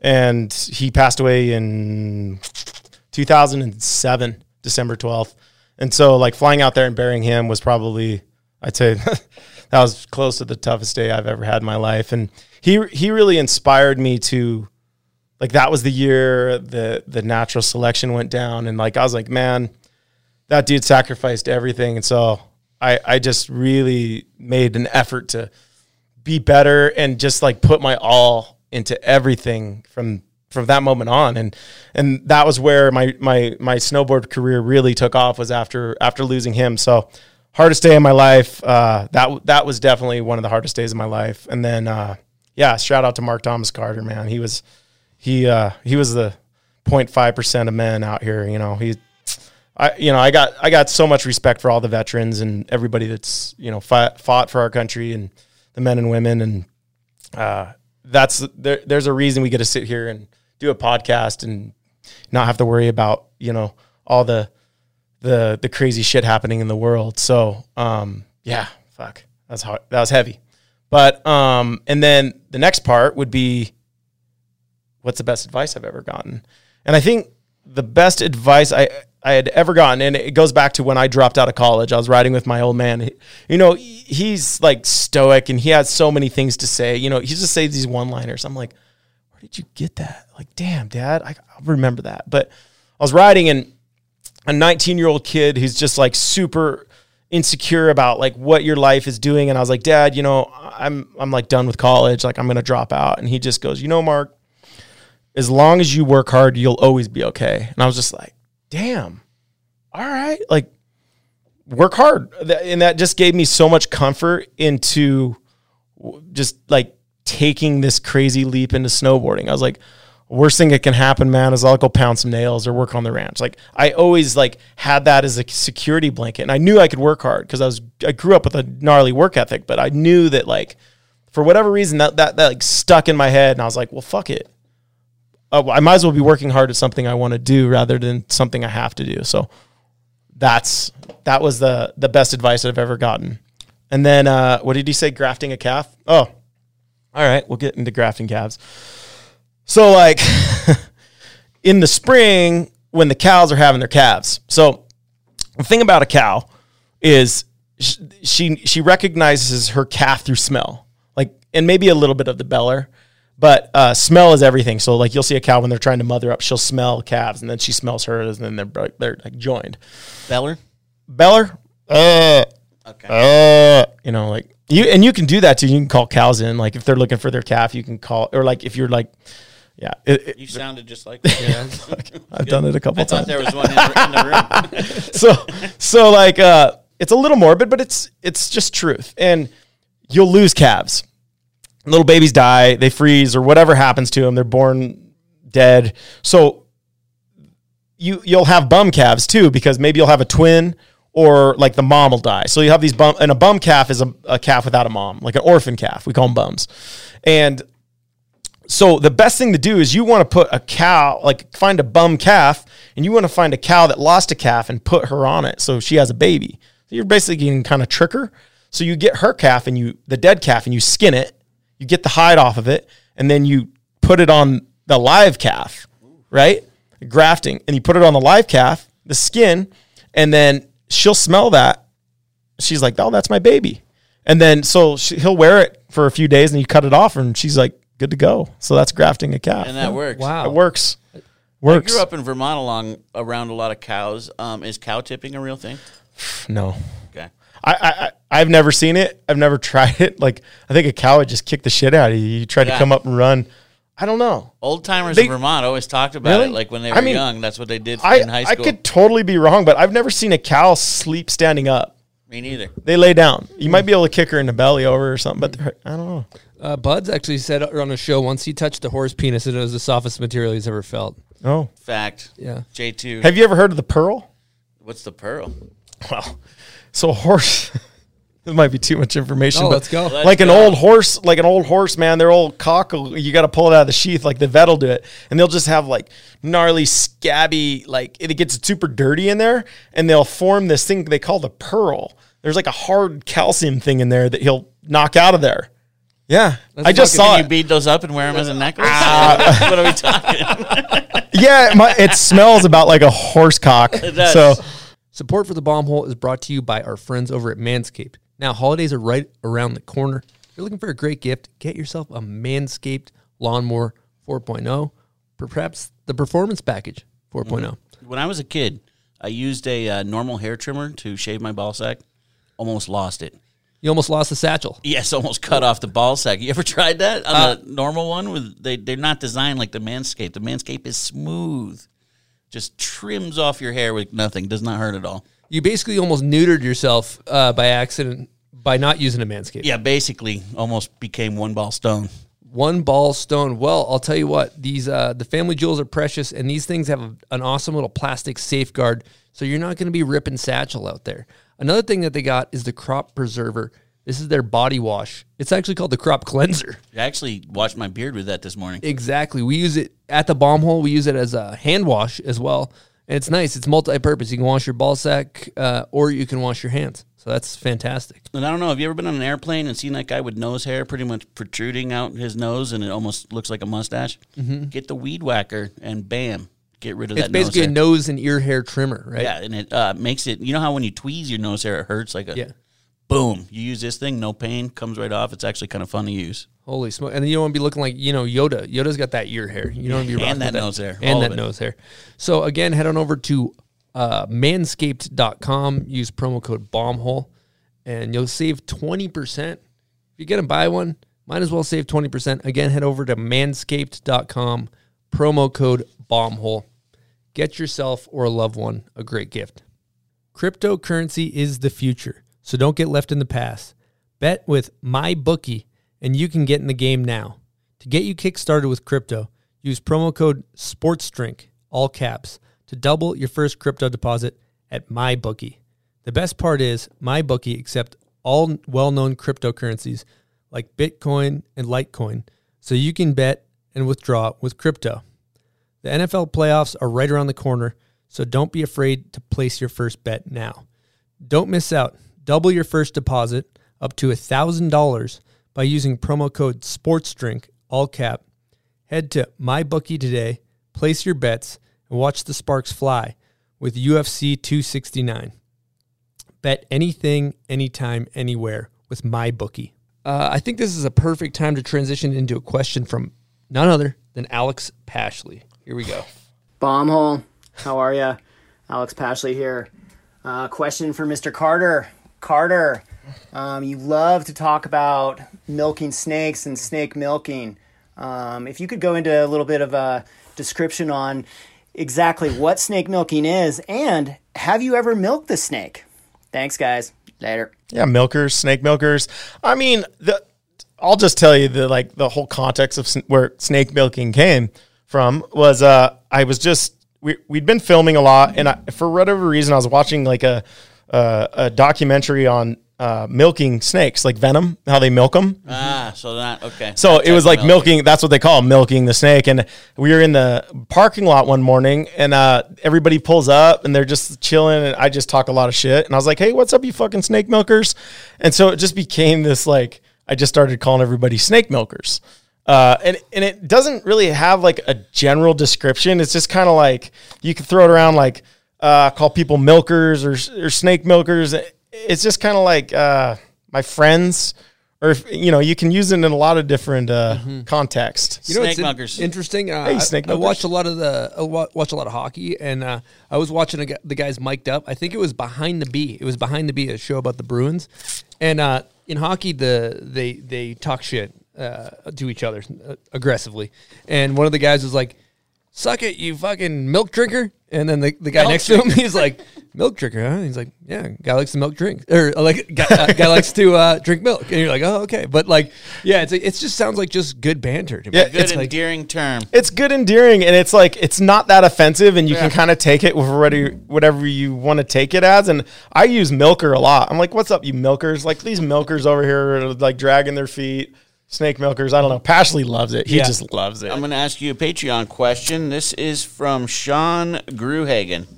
Okay. He wants to know about river dicking. i did not coin that term that is a willie mcmillan term but it's basically you know as a man you jump into a river and uh, you get might get a little shrinkage so basically yeah it's river dicking Just another another word for shrinkage. Yeah, shrinkage, river dicking, and and we can use it in a lot of contexts of like just riding your snowmobile at twenty below, and you're like river dicking. It's a cold day, we're river dicking. So Got it. It's your dick shriveling up because it's cold. yeah, yeah, river That's- dicking. Got it. Um, I actually, you were talking earlier about. uh, Um, I'm going to go off on a little sidebar. Talking to William McMillan, he mentioned he said you have to ask him about the time he was out with Travis Rice and he uh, was ghost riding his sled. Oh what happened there? Wow, uh, yeah, I came in super hot, got a brand new first year, signed with Atomic, got second in the natural selection. Travis was like, "Ooh, we're, let's go film." I got this like. uh, Atomic gave me this Arctic Cat M8. I was so stoked. We Arctic Cat, huh? Yeah, Arctic That's Cat. a little bit of a kind of. Oh shit! Wrong. That was gonna be a gunshot. I, I mean, do there. meh, Cat- meh, crack a beer? meh. Arctic So- Cat's kind of a tough look. I'm just gonna say that. but- it's a tough look, but it was free. was so, free. So okay. Travis and I, you know, we're up at the six zone. Like, uh, we're we're go we're just gonna drop in and and and ride this just like m- mellow warm up line. And so he drops his nice, beautiful, brand new skidoo in, um, on or no, it was off. Locked it, let it go, and I'm like, well, I could just Oh no, he had his on, so it ran way out there. And I just was like, well, I'll just turn mine off and it won't run into it. well, I just dropped it in behind him, not thinking I'm a rookie. And I'm just, we're just sitting there watching this sled pick up speed. I'm like, oh shit. And it just ass packs his sled so bad. like freaking, I'll never forget it. It was, it was, uh, St. Patty's Day. And, uh, shit goes everywhere. Travis just looks at me. We ride down to it. The damage is as bad as it sounded. My oil's leaking out. We're on top of this ridge, so I just haul ass up to this ridge and able to ghost ride all the way out with no oil down to the highway. Yeah, of course, you know, that was the day. And uh, I immediately called Pearson. I was like, hey, you guys don't happen to have insurance on that uh, that sled, do you? He's like, nope. It cost me like five G's to fix everything. So I was just like, note to self. Yeah. Worked your That's sled self- more than his, I imagine, huh? Oh yeah, but he still like I think he definitely got the insurance agent to charge the utmost on his because I ended up paying like twenty five hundred bucks for him. I'm like, cool, dude, thanks. Tunnel was probably bent. Tunnel was bad. He's like, oh, this. He even told me he's like, oh, the cheater rack that must be like seven hundred bucks. I was like, what? You fucking got it for free, dude. I had to pay for all this shit. Whatever, but it was uh, it was a bad deal. I'm Must actually the be. most surprised at the fact that you rode an Arctic Cat for a period of time. That's actually a little bit, uh, you know, interesting. Just when you think you know somebody. I you know, man. I know. I know. It was a good thing that thing just just Yeah, it's- got destroyed. Yeah, absolutely. Yeah. Well, let's get into a section of the show we call "Name That Video Part."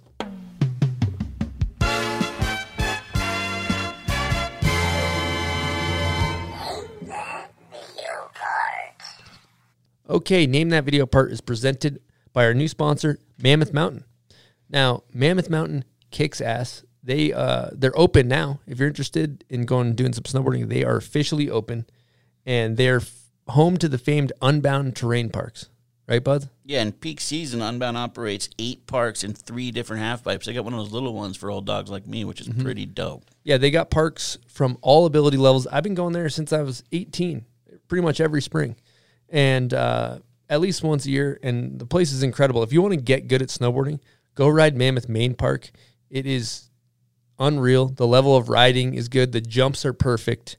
Uh, one of my favorite places on planet Earth to ride a snowboard park is Mammoth Mountain. Now they're giving away a four pack of tickets to Mammoth Mountain plus some bomb hole swag to the Name That Video Part winner. So the stakes just got raised. Every if you are the winner of Name That Video Part, you're gonna get a bunch of tickets to Mammoth, right, But For the next three months only, so be on your game. this is gonna be good. Sharpen your teeth in the video part realm and check out Mammoth Mountain. What's your confidence level zero through ten? Eight. Oh, I like that. That's dude, that's I like coming that in strong. hot. I like that. a lot of people we hear a lot of ones, point fives, People are- twos, threes. I think you're gonna get this one. I don't know, dude. I'm just talking shit. Here we go. I um I think you're gonna get this one. I've also heard you hate this song. Here we go. dude, everyone knows this one. Oh, Come on. tra- uh, it's that's it. That's all. Yes, Travis. it is. Yeah, of course. I'm Uh, in that fucking part. I should get that. Yes, and Willie McMillan, he said use that song because you hate that fucking song. Everybody hates that song. I saw it had like 44 million views on YouTube when I was looking up. I was like, holy Jesus. The- Okay. The, what's the band called? Uh, Muse. I don't know. No, I forget the kids. the, kids. The kids. No, kids was the name of the song. Kids is the song. Kids is the Shit, I song. forget. Those damn kids. Next, the next one, uh, and this was big because Mammoth is giving away some tickets to go along with this. That's right. Um, so name that video part for the listeners. Here we go. You guys know the drill. If you know which part this is, comment on Mark Carter's photo on, on our Instagram at the bomb hole when this comes out. For the answer, winner will be crowned a bomb hole prize pack and some Mammoth lift tickets. Here we go.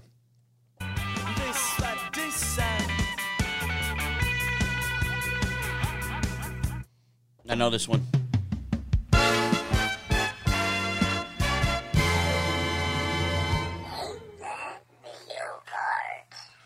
All right, I want to get into uh, kind of back to You, some uh, snowboard talk.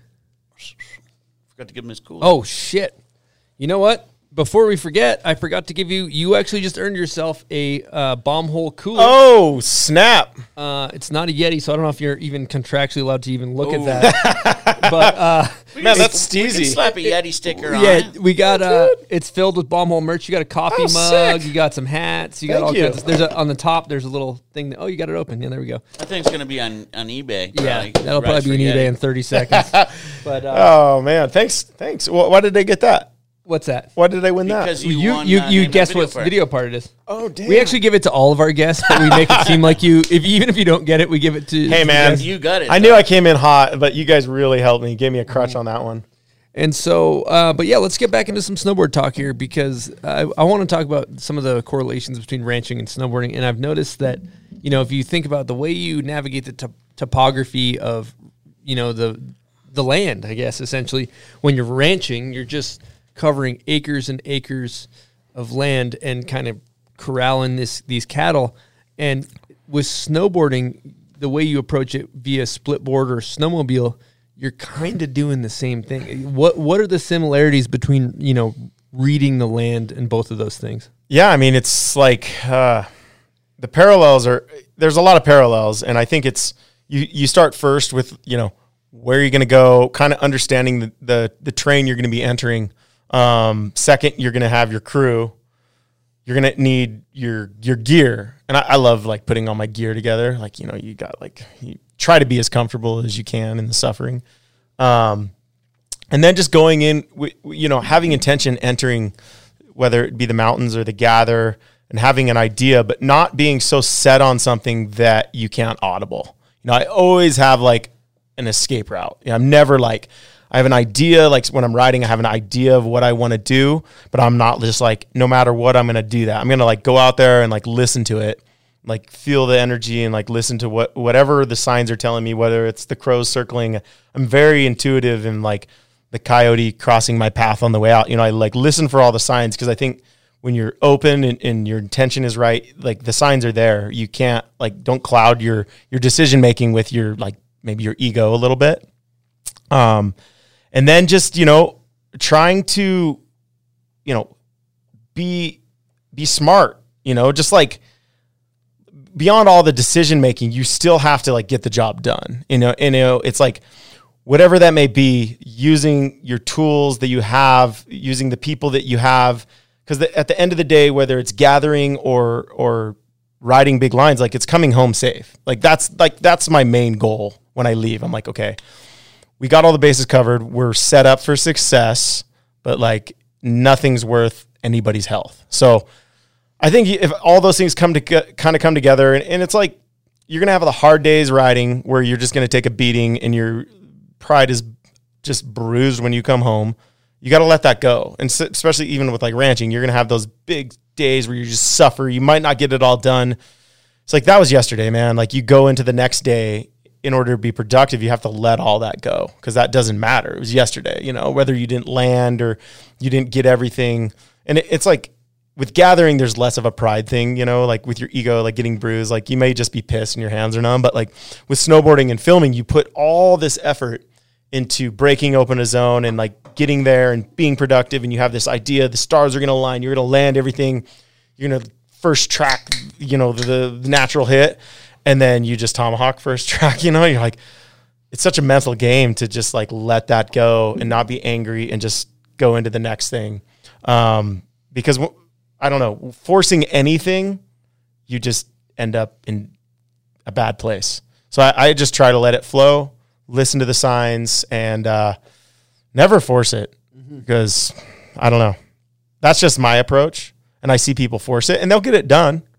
But I'm like, are you having fun? I mean, I, I know it's a job, dude. Like people are like, you're working. I was like, you know, it's not 30 below and my arm isn't up a heifer's ass. So yes. it's actually snowboarding's pretty chill. That's, that's, what I've been wondering too this whole time. You grew up, you know, basically on a ranch your whole freaking life, and then you go out with snowboarding is very nonchalant, relaxed. A lot of uh, a lot of a lot of laziness going on. A lot yeah. of uh, a lot of people like to smoke weed, which is totally yeah. fine. Uh, but when you when you come, are you are you basically just like Jesus? These snowboards are soft.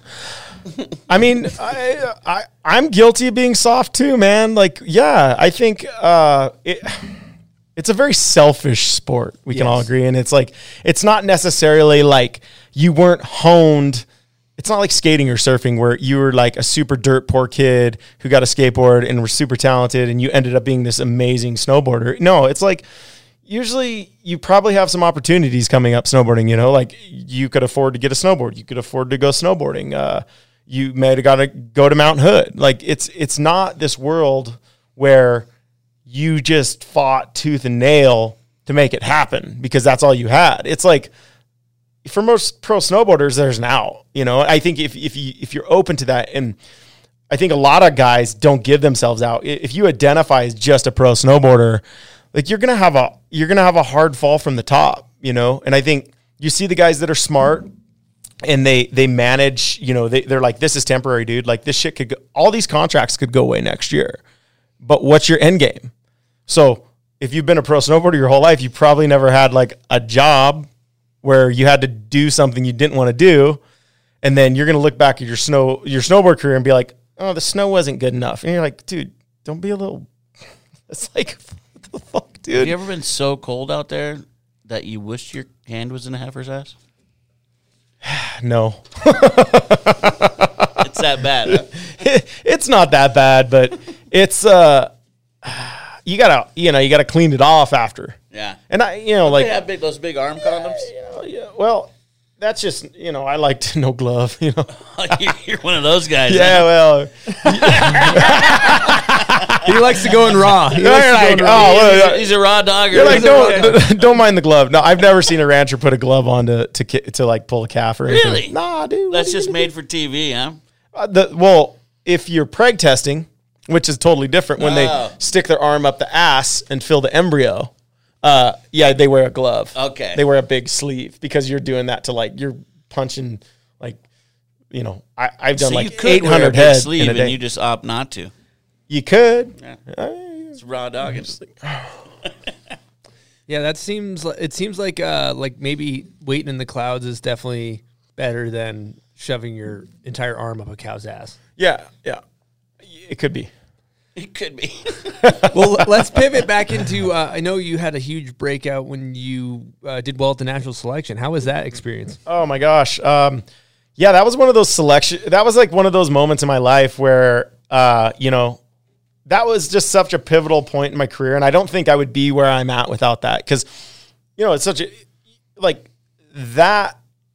The industry at that time was you had to do something to be a pro. Like you, there was like something like Travis on the cover at Super Park. Like there, there was something you had to do great in order to do it. There was no social media. There was no like you're marketing yourself. Like you weren't marketing yourself. It was like photographers and magazines and videos. It was like your peers judging you, being like, "Yeah, he's in."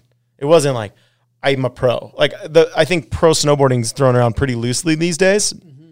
Anybody can be a pro, man. Like you get paid to snowboard, uh, neat story. But like the natural selection for me was my breakout, you know, and, and I had I, I was nobody. I was a dark horse. Luckily I was I was friends with Travis and he saw something in me and Curt.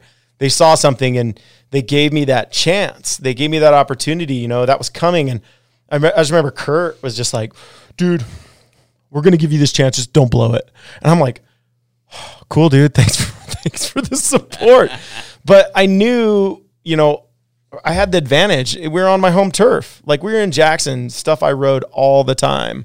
I had this momentum from you know like from losing my cousin mark and i was just like coming into it. I was like man all these opportunities mean nothing if you're not gonna like jump at them and just put your all into it. And and mentally I knew something great was going to happen. I just came into it with this mindset of like, dude, it's like go for death. You know, Guch Guch would say that when he's a kid. He's like, oh, just skating to go for death.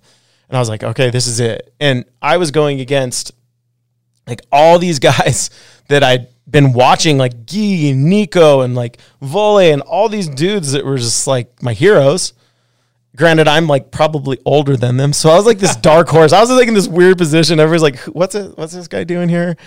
And uh, you know, the stars aligned for Travis and all of us, and it started snowing. And I mean, it didn't stop snowing, and I was just feeling it. And I mean, that was such a magical trip or such a magical week. Everybody came together. We had early trams. We were all just riding together, and the and the energy on that mountain was just like something I've never felt since. There was just this unity within the snowboarding, and all these guys. The egos were just left left left behind, and everybody was just smiles. Even the competition, nobody was like serious. It wasn't a serious like, dude, you got to win. Um, I, I felt no pressure to win. I was just like, do what you do, land on your feet, something will happen. And I'll never forget the, the- you know the day that that we did Dicks and and literally like I had two shitty runs and it was kind of like I was like, oh, you know, I'm I'm in there, I'm here, like I'm just lucky to be here. And then I just remember like listening to myself. I was like, dude, you just like you're like kind of like blowing it. Like you need to just go like try, just go hard. And so they gave us a third like wild card run and and I I did like a front seven tail and like everything came together and I just landed everything and I was like, holy cow, that was like that felt really good. And I think I was sitting in third position at that point of everybody. I was like, whoa, okay. Really I was like, I think, okay, I can do this now. You know, it's like gave me this motivation, this confidence. And then Casper Bowl was the was like the second day of competition. I think it was the last day, and it finally we got the sun, and I mean it had been nuking. Casper Bowl was as as stacked as I've ever seen it, and so I was in third position, and Travis was first, Lando was second, me, and we got to pick our our running order, and uh, dropping order in Casper Casper Bowl, and Travis is like, uh, third, and I'm like, what third? You don't want to go first? And Lando's like, oh, he kind of like threw Lando off. I think it was Lando. And he's like fourth, and I was like, first. I was like, let's do this, man. Like, I'll, I'll go first. And uh, I rode this line that I've never rode again, just straight down the middle off, and it was perfect. It was so deep, and I remember like feeling good about it. And you know, the night before that, I'd literally gone out to dinner with these, these two two friends, and I was like, I I got it, ladies. Like, I'll get dinner. You know, I swiped my card. They're like insufficient funds. I'm like, ah, shit. And the next day, uh, that next evening, we had that crazy comp, and I got second. You know, Travis got first, and I got second and won like 15 G's. And it was just like, I mean, that was it for me. You know, it was like a defining moment. I remember just thinking to myself, like, holy cow, like, I can't believe that I actually just won this and like was above all these of my heroes.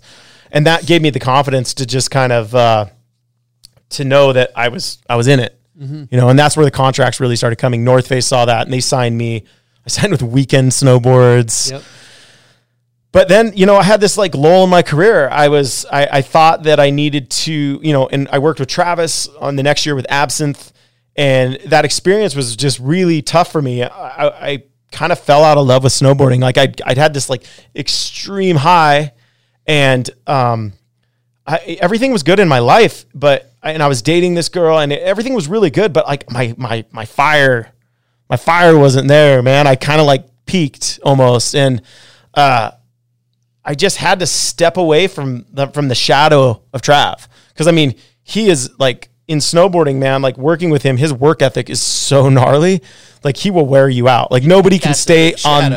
Nobody can stay on that wave. You know, on that that like momentum that he has, and he's so good at what he does. But dude, I was worn out. I was like, oh man, I'm beat. I, I I just need to be. It's like working for somebody almost. It's like you need to step out and find your own your own path. You know, and and that's where. I really had to step away and go through some like extremely hard times to like really realize, hey man, like what are you doing? What, why are you snowboarding? Like, are you snowboarding for the money or, or are you snowboarding because you love to snowboard? And until that happened to me, like I, I was lost, man. Like I, I could have given snowboarding up. I was flying around the world with Justin Timberlake. Like shit was good. I was making money. I was just like, this is what's up. And you just kind of get entitled, you know, you're just kind of like complacent.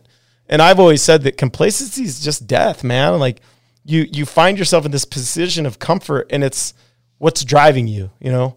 And, you know, it's like the shit that happened to me, you know, it was it was fucking crazy, man. Like kind of a backstory, you know. You you've now you've heard about my upbringing and and and how I lived off the land and all these things, but you know, through my whole like early snowboarding career, I was guiding hunting with my brother. Like we we were guiding hunting on the ranch and uh you know, we we managed the animals in a way we were only like hunting big mature animals and we'd gotten kind of sideways, you know, like from maybe the lack of like respect for the law and the lack of uh, acknowledgement. And living in this small town, you know, we were just kind of like, really nothing can happen to us. And so we were, what we were doing is, you know, our area is a hard, it's called a draw. So you put in for a lottery. Um, if you're out of state or in state, you put in for area 45 and then you are allowed, uh, it's like a, might take you, I don't know, five, five years to draw this, this tag, but you'll get it. Well, as a landowner, we are guaranteed a tag every year. And so what we were doing is like, well, I get a tag.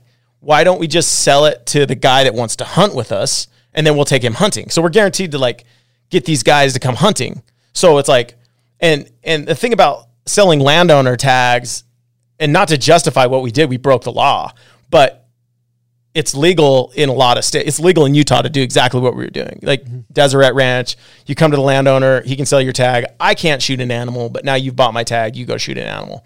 So that's what we were doing.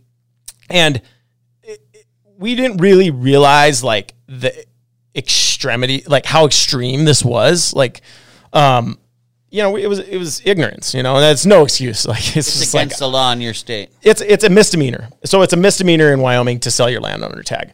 And and where it got really messy is the guys that we were working with from uh, the guys that wanted to come out and hunt with us were from Oregon. There was like these brothers. And they were like, "Hey, we'll just buy your landowner tags every year. We'll come out. You sell us the tags. Take us hunting. Boom."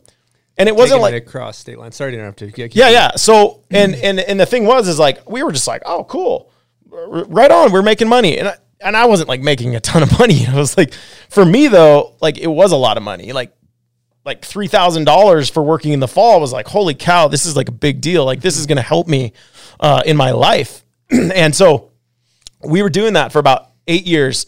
And not every hunter that came through like bought a landowner tag. We have le- legit guys, but these these brothers, there was like two tag, or I think we would do like two tags a year with them, and uh, it, didn't mean they got an elk every year because we always managed like, hey, we're only shooting the mature bulls, no babies, no young bulls. So a lot of times they'd go home without a bull. A lot of years they'd get a nice bull, and so it just kind of got into this cycle of you know I was at a point in my life where I was hating guiding people. I hated doing it because I was like, it just like getting animals for somebody that necessarily didn't deserve it, you know, is just kind of like was against everything I was. And I didn't feel right about it, but we continued to do it because I was doing it for the money. And I kind of felt like I was helping my brother too. He was in a position where he, he was, he was doing it. It was his business. I was a guide. I was cooking. And so we got ourselves into this full shit show. And I had no idea that like the the the storm that was coming.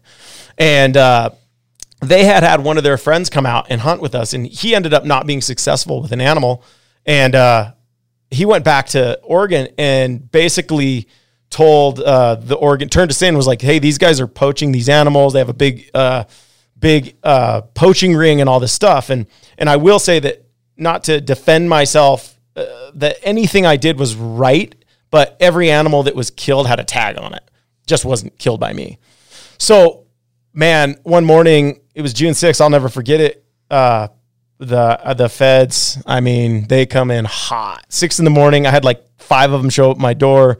My brother had like, I think, uh, 15 of them show up at the ranch. He was out on his tractor, you know, like came through the house, confiscated everything, walked all over his, his uh, floor with muddy shoes. He had babies. It wasn't like, you know, we weren't hiding anything. We had a website with these illegal animals. That's how like we didn't really understand the ex- like how extreme this was, and they could have came and asked us. They could have been like, "Hey, what's going on?" We're like, "Ah, we're doing this. It's illegal." Yes, totally, totally am in the wrong.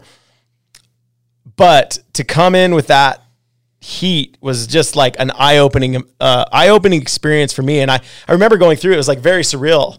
I was like, "Holy shit, like this is happening." Like I didn't even know what I'd done really. I knew there was some like shady hunting shit there, but I was like, "Holy cow." And these guys are like, "You're in deep trouble." I'm like, oh, "Okay." And then you didn't we didn't hear about anything for a year. I didn't even get a lawyer. I was like, "Whoa, dude, like I think we're in trouble. Maybe it's going to go away." Maybe it's gonna go away. And then, uh, I mean, I didn't tell any of my sponsors or anything. I was just kind of like milking. It was like 2000, 2010. So I was high on the horse, man. Like I said, I was flying around Timberlake and just life was good. Having lunch with Elton John. I'm just like, oh, I'm rich. Didn't appreciate any of it. And uh, in 2011, uh, September, uh, we get a, we get uh, papers in the mail indicting us, and so we were indicted on. So so where it all got really tricky was if none of these animals had left Wyoming, it would have been a misdemeanor, probably five ten thousand dollar fine. I'd have lost my hunting rights for maybe a few years.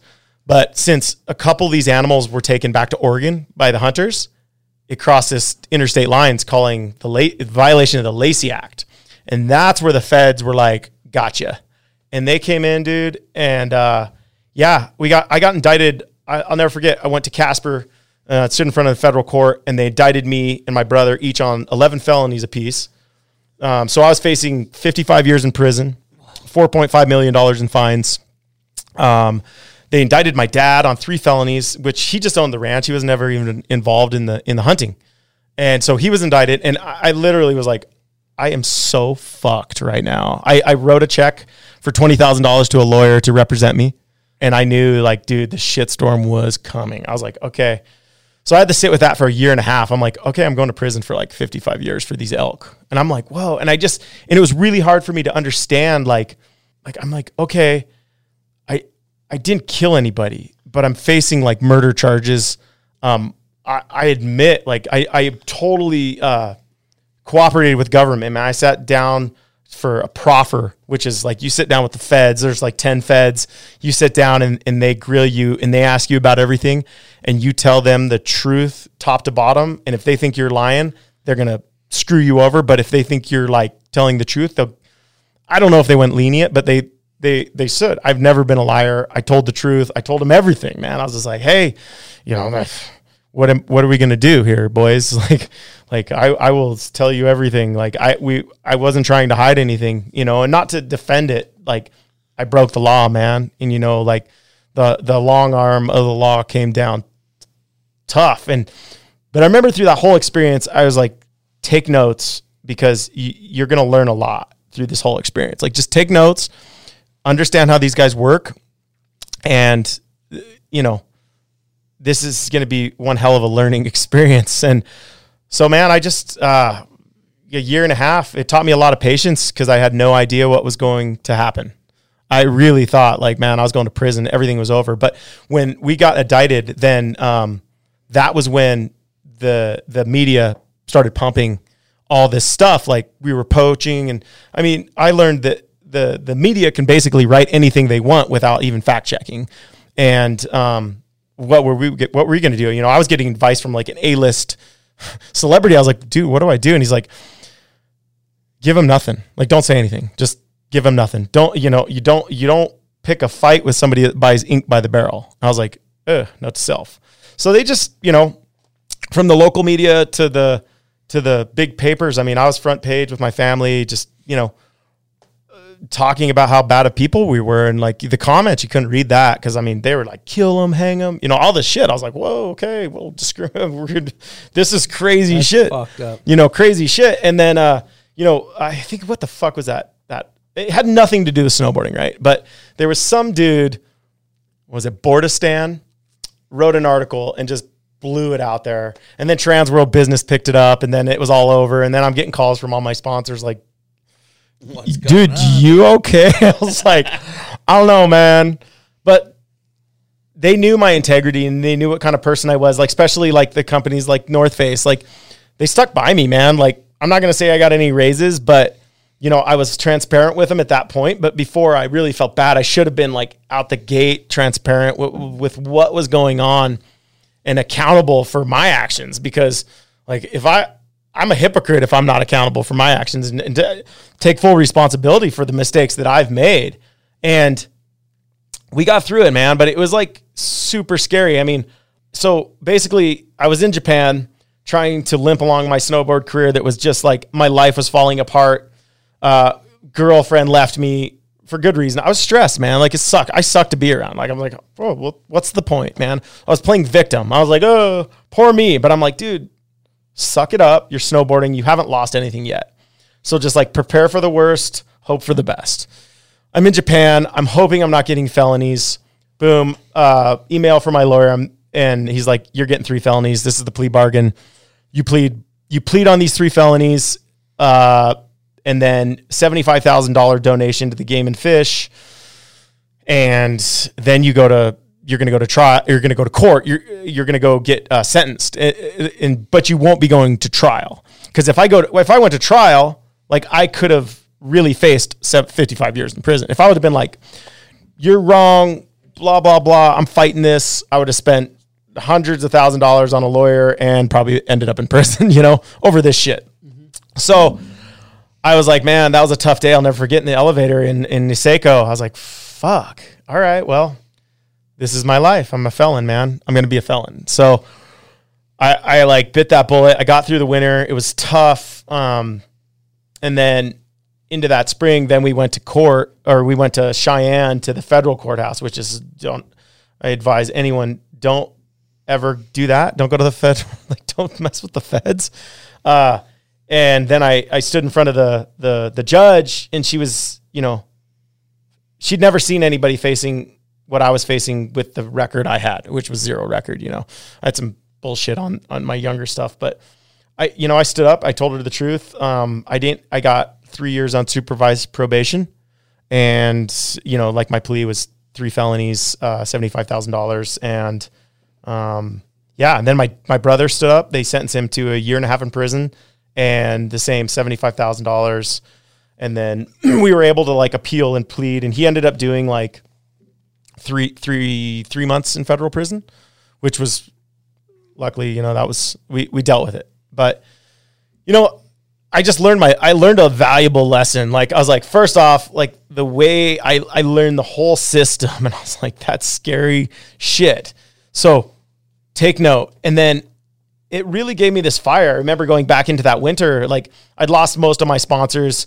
I had nothing, but Guch was like my mentor. And I was like, okay, I don't have travel budget. I don't have uh, the means to go do what the pro snowboarders do. I was just, I'm going to stick in Jackson. I'm going to rip my sled. Guch and I are going to film. We had Joe Carter like just starting out filming. And, uh, I just like got back to the roots of it, man, and and that's where it all changed for me. That was my perce- my my whole perce- perception shifted on like why I was snowboarding. I was like, it wasn't for the money, it wasn't for the fame. It was like because I love being in the mountains. And Guch was my mentor in that in that whole process, and like he really stood by me and gave me some great advice. And going into that winter, it was like 2013. Man, I found myself. I found who I was and from that moment on like i just did it for myself. I didn't i didn't listen to other people what they had to say. I didn't worry about the outside world um, being critical of my decisions. I was like i i stood up. I was accountable for everything i did. God, i took responsibility and i was like man this is this is what's up. Let's like let's move on. Like i don't live in the past. Like i i fucked up. Let's move on. And you know i don't ask for forgiveness but like redemption is is a real thing. And to be able to to like be where I'm at in this world and now and successful in my snowboarding career and actually start hunting again, which was a really sore subject for me. I mean, I can't have guns. I can't vote. Like I know what it's like to not have rights. Like like people talk about like losing rights. I was like, listen, dude, like you don't want to lose your rights, man. Like freedom is everything to me, and I, I'm barely a, a, a U.S. citizen. Mm-hmm. So it's it's it's it's like I understand how all this works, and but like redemption for me was picking up a bow and being mentored by John Dudley, and that all happened through Ye- Yeti. They were like such like uh, a vessel for me to like open my mind up again and and and open my heart up to hunting again, and then just like finding bow hunting, man, like and like being back out there for the right reasons. It just like changed my life, and like I'm like I like snowboarding and I like bow hunting. Like those are two things that that uh that I'll do the rest of my life, you know. And I just think it's okay to mess up and it's okay to to make mistakes. And it's like human, man. Like we've all fucked up, but just acknowledge and be accountable and be responsible for your decisions. And like that's all people ask. But like then forgive because like that's that's in our human DNA to forgive people if they're willing to be responsible and and move on from that, you know? And I think not forgiving is really just unhuman, you know, inhuman or whatever you would say, but it's just I don't know, we're in this weird this weird environment where people just want to hate and divide and separate. And I'm like, man, like we're all humans. We we need to unite and but we need to hold people and our leaders accountable for fucking up. Like these are the people we're supposed to be following. And when people just push the blame off on other people, it's just like a really ugly thing. Oh man, I, I gotta I gotta um, seriously sing you some praises on on the way you handled that situation because it it would have been so easy to not take accountability and look at that in a, in a way where you say, well, I mean, if you go one state over, this is legal. Like this isn't what like this isn't my fault. Why are you guys out to get me? Why are you?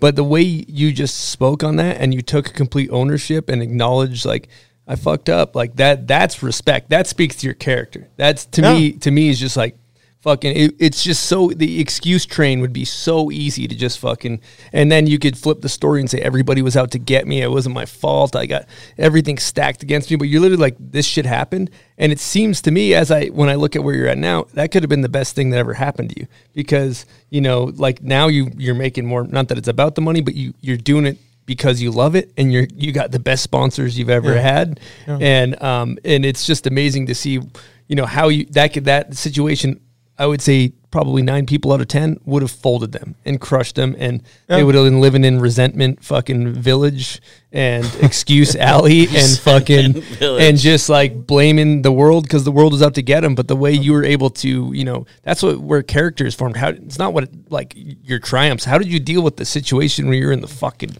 gutter? You know, Yeah, and well- that's that to me is inspiring. That whole story right there. I mean, I've I've hunt I hunt birds. I brought uh I've limited out two days in Wyoming, and we brought me and my buddies brought all the birds back.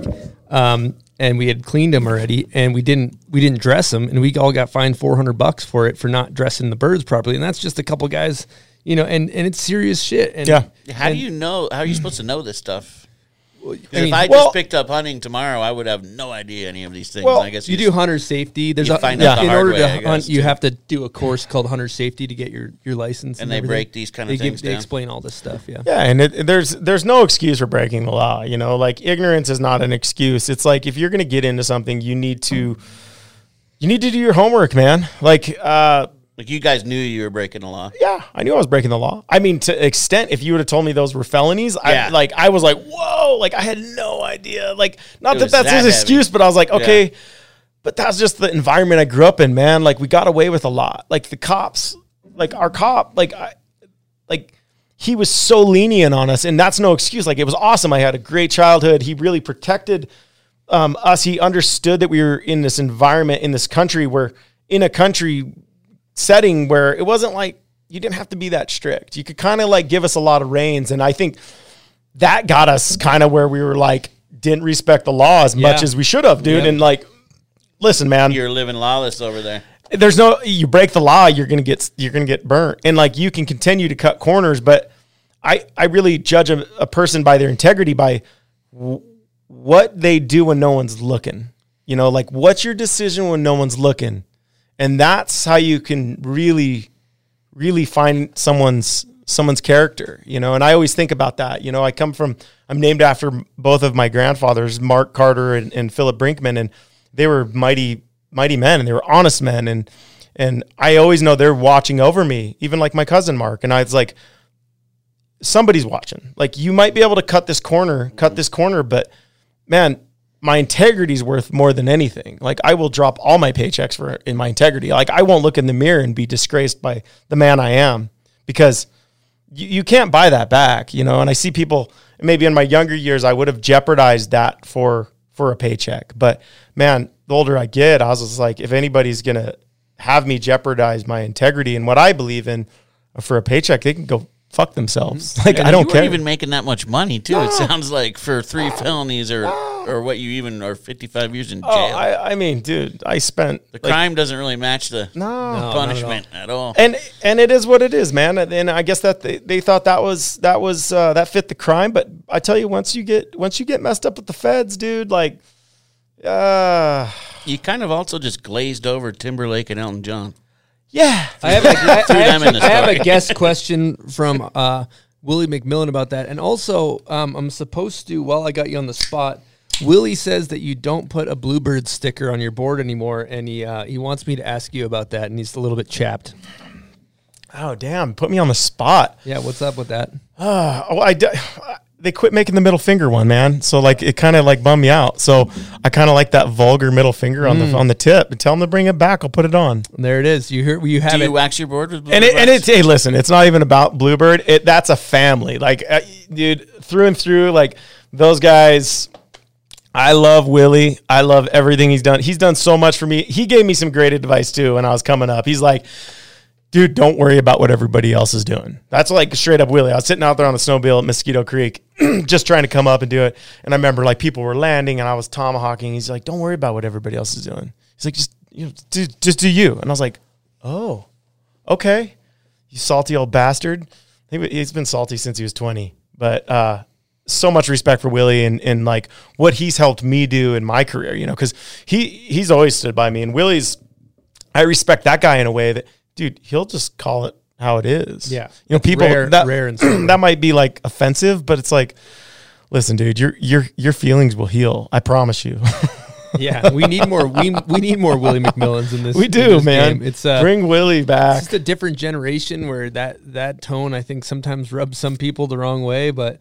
Uh, I I think you know Willie also th- thinks that people are like out to get him, and I'm like, dude, everybody fucking loves you, dude. Like, you know, that's another Everybody thing. loves Snow- snowboarding. Snowboarding loves Willie McMillion. They do. Um, and with that being said, let's get into this guest question. Hey, Bombhole, this is Willie McMillion, Bluebird Wax. I got a question for my good buddy, Mark Carter. it's a two part question. First part tell the listeners about the day that you went and had lunch at Elton John's house and your, uh, your good times with, uh, with Justin Timberlake. Um, the, the second part of this question is what was it like having little miniature Nick Drago as your as your agent. Thanks, Bombhole. Love you guys. Thanks, Carter. Fuck you, Todd Richards. Adios. It's a great question. Miniature Drago. I Oh like that. wow, wow, Willie. Jeez, man, put me on the spot here. Uh, yeah, you know, like I said, um, I had uh, my who's really good friends of mine still is Rachel, Rachel Yarbrough, and, and we dated for a few years through the really tough times, and uh, we managed to like stay super good friends. Um, but she gave me uh, a look into that world with Justin that I, you know, coming from Ten Sleep to like Wimbledon was just crazy. Like we we went on this crazy tour that summer we first started dating. Justin was doing all this stuff overseas, flying private jets, like hanging out in France at the Givenchy store, and uh, we ended up in London because he was doing Elton's Blue Tie and Tiara uh, benefit, and he was the special guest. And so I'll never forget. We had to go out there early because they had the sound check and the like dinner. They had this. It was out in Windsor, and it was like this crazy big venue they built on like it was like one of like King Henry's estates. But Elton's estate is sick. I mean, you could imagine. Uh, so we roll up into Elton's place. Justin has to go do the sound check and stuff at the stage. So we roll up in the front of Elton's house. We're with his assistant. And there's this like like 15 foot statue of Kate Moss doing like the scorpion, porcelain scorpion in the front. You drive around. I was like, whoa, okay, cool. And I brought my skateboard because I was just like, I wanted to get some exercise. I'd been eating like fish and chips for four days. I was like, man, I just want to go sweat. And so got my skateboard and the guy's just like, you could just leave that here. I was like, okay, left it in the trunk and waiting for Rach walk up to the front door, door opens, and I'm just like waiting. It's like, oh, Elton John in his like white Adidas jumpsuit with this like rose circular shades. I'm like, "Ah, right on. Uh, I'm Elton. I was like, I'm Mark. Shook his hand, and then just kind of proceeded to hang out. He was so hospitable. Hung out with him all day at his estate. He gave us a tour of the house. Um, just spent the day with him and his butlers, and we had we had lunch with him and his husband, and uh, uh, it, it was like it was a pretty surreal day. I mean, I, I was never like an Elton John, like crazy Elton John fan, you know, but then I hung out with him, and then I'm such a fan because that guy is integrity. Uh, he didn't have to be nice to me. I'm like, who who am I? Like, you're like literally knighted by the the Queen of England, and and just opened his home up to us, and we just hung out for the day. And uh, then I remember we got into the evening, and that was when the the party went down over there. And it was actually the day Michael Jackson died, straight up, because I remember we were backstage about Justin was about to go out, and they all got the news that Michael had passed, and it was like they were all connected with Michael. Like Johnny Wright was like married to Michael's cousin. And it was just crazy. I'm just like, I'm like literally in this moment with these people. This is crazy shit. Um, and then went outside stage with all like when we were watching the people walking into the blue tie and tiara ball, it's like you recognize everybody because everybody's like a list from fucking Keith Richards to like, I mean everybody. You're just like, oh, oh, oh, cool, cool. All right, I know. Okay, and so I got to sit side stage, literally 20 feet from Elton on his piano, rocking the house, and that was probably something I'll never forget. I was just like, okay, uh, I'll remember this the rest of my life. This was pretty amazing. And then Justin went out and just it destroyed it too. People were freaking out. And then we, you know, we got the got to hang out and and meet some people, and um, it was a crazy experience in my life. You know, uh, that that world is just so foreign to me. But it was it was cool. It gave me a perspective of in snowboarding. I thought I was pretty hot shit, and then I was like, oh, dude, you're no matter how famous you are, you're not famous. Like humility is like key. so. um yeah, man, that was that was some crazy times. But that was when I that was right before the fucking wheels fell off and my life uh, changed forever. So it all happens for a reason, you know. It was like the peak culmination of fame to just face plant, overshooting the the kicker, uh, and then yeah, Nick Drago. uh, yeah, Nick. You know, Nick came in and he was like friends with everybody and Nick's a Nick's a great person, man. Like he's I, I love Nick and but you know it's like one of those things when you when you work with friends, it's probably not the best thing.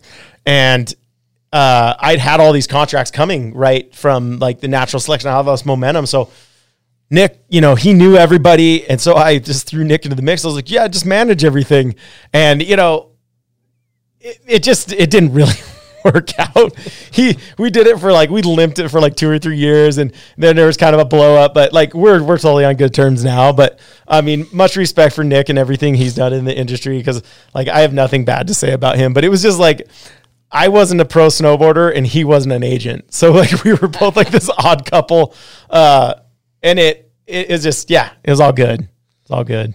That's killer. Um, I kind of want to pivot back to what we were we were just talking about earlier too, thinking about all this all this stuff that you went through and you know this adversity that you faced, and now you you finally like you round this corner and from the way I see it, you are just like, okay, like fucking shit hit the fan. I I have my life. I, mean, I don't have to be in jail things are good. I'm just gonna fucking be me. I don't give a shit about this anymore. And it's so fascinating how like how just you being you has led you to the best place you are in your career. It seems like at age 41, uh, by just kind of like doing what you're into and being what you're into.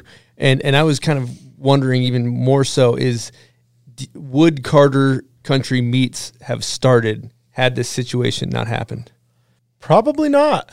Probably not. You know, that was an outlet. Um, I, I don't think a lot of this stuff would have happened without that. You know, like like I said, I was complacent. You know, like you get to a place in your life where you think everything, and that's just life, man. Like you're cruising through, like everything's going good, and shit. Where they say life happens, shit's hard, man. Like, and I think everybody can can relate to that over this past couple years. Shit's been hard, but it's like I have to put it all in perspective, man. It's you choose to be happy. You choose to wake up happy, and like you might have to f- like get find the smallest little like glimmer of positivity in the morning. You're like wake up and if you've ever had an injury, you're like, well, I'm healthy. I can walk today.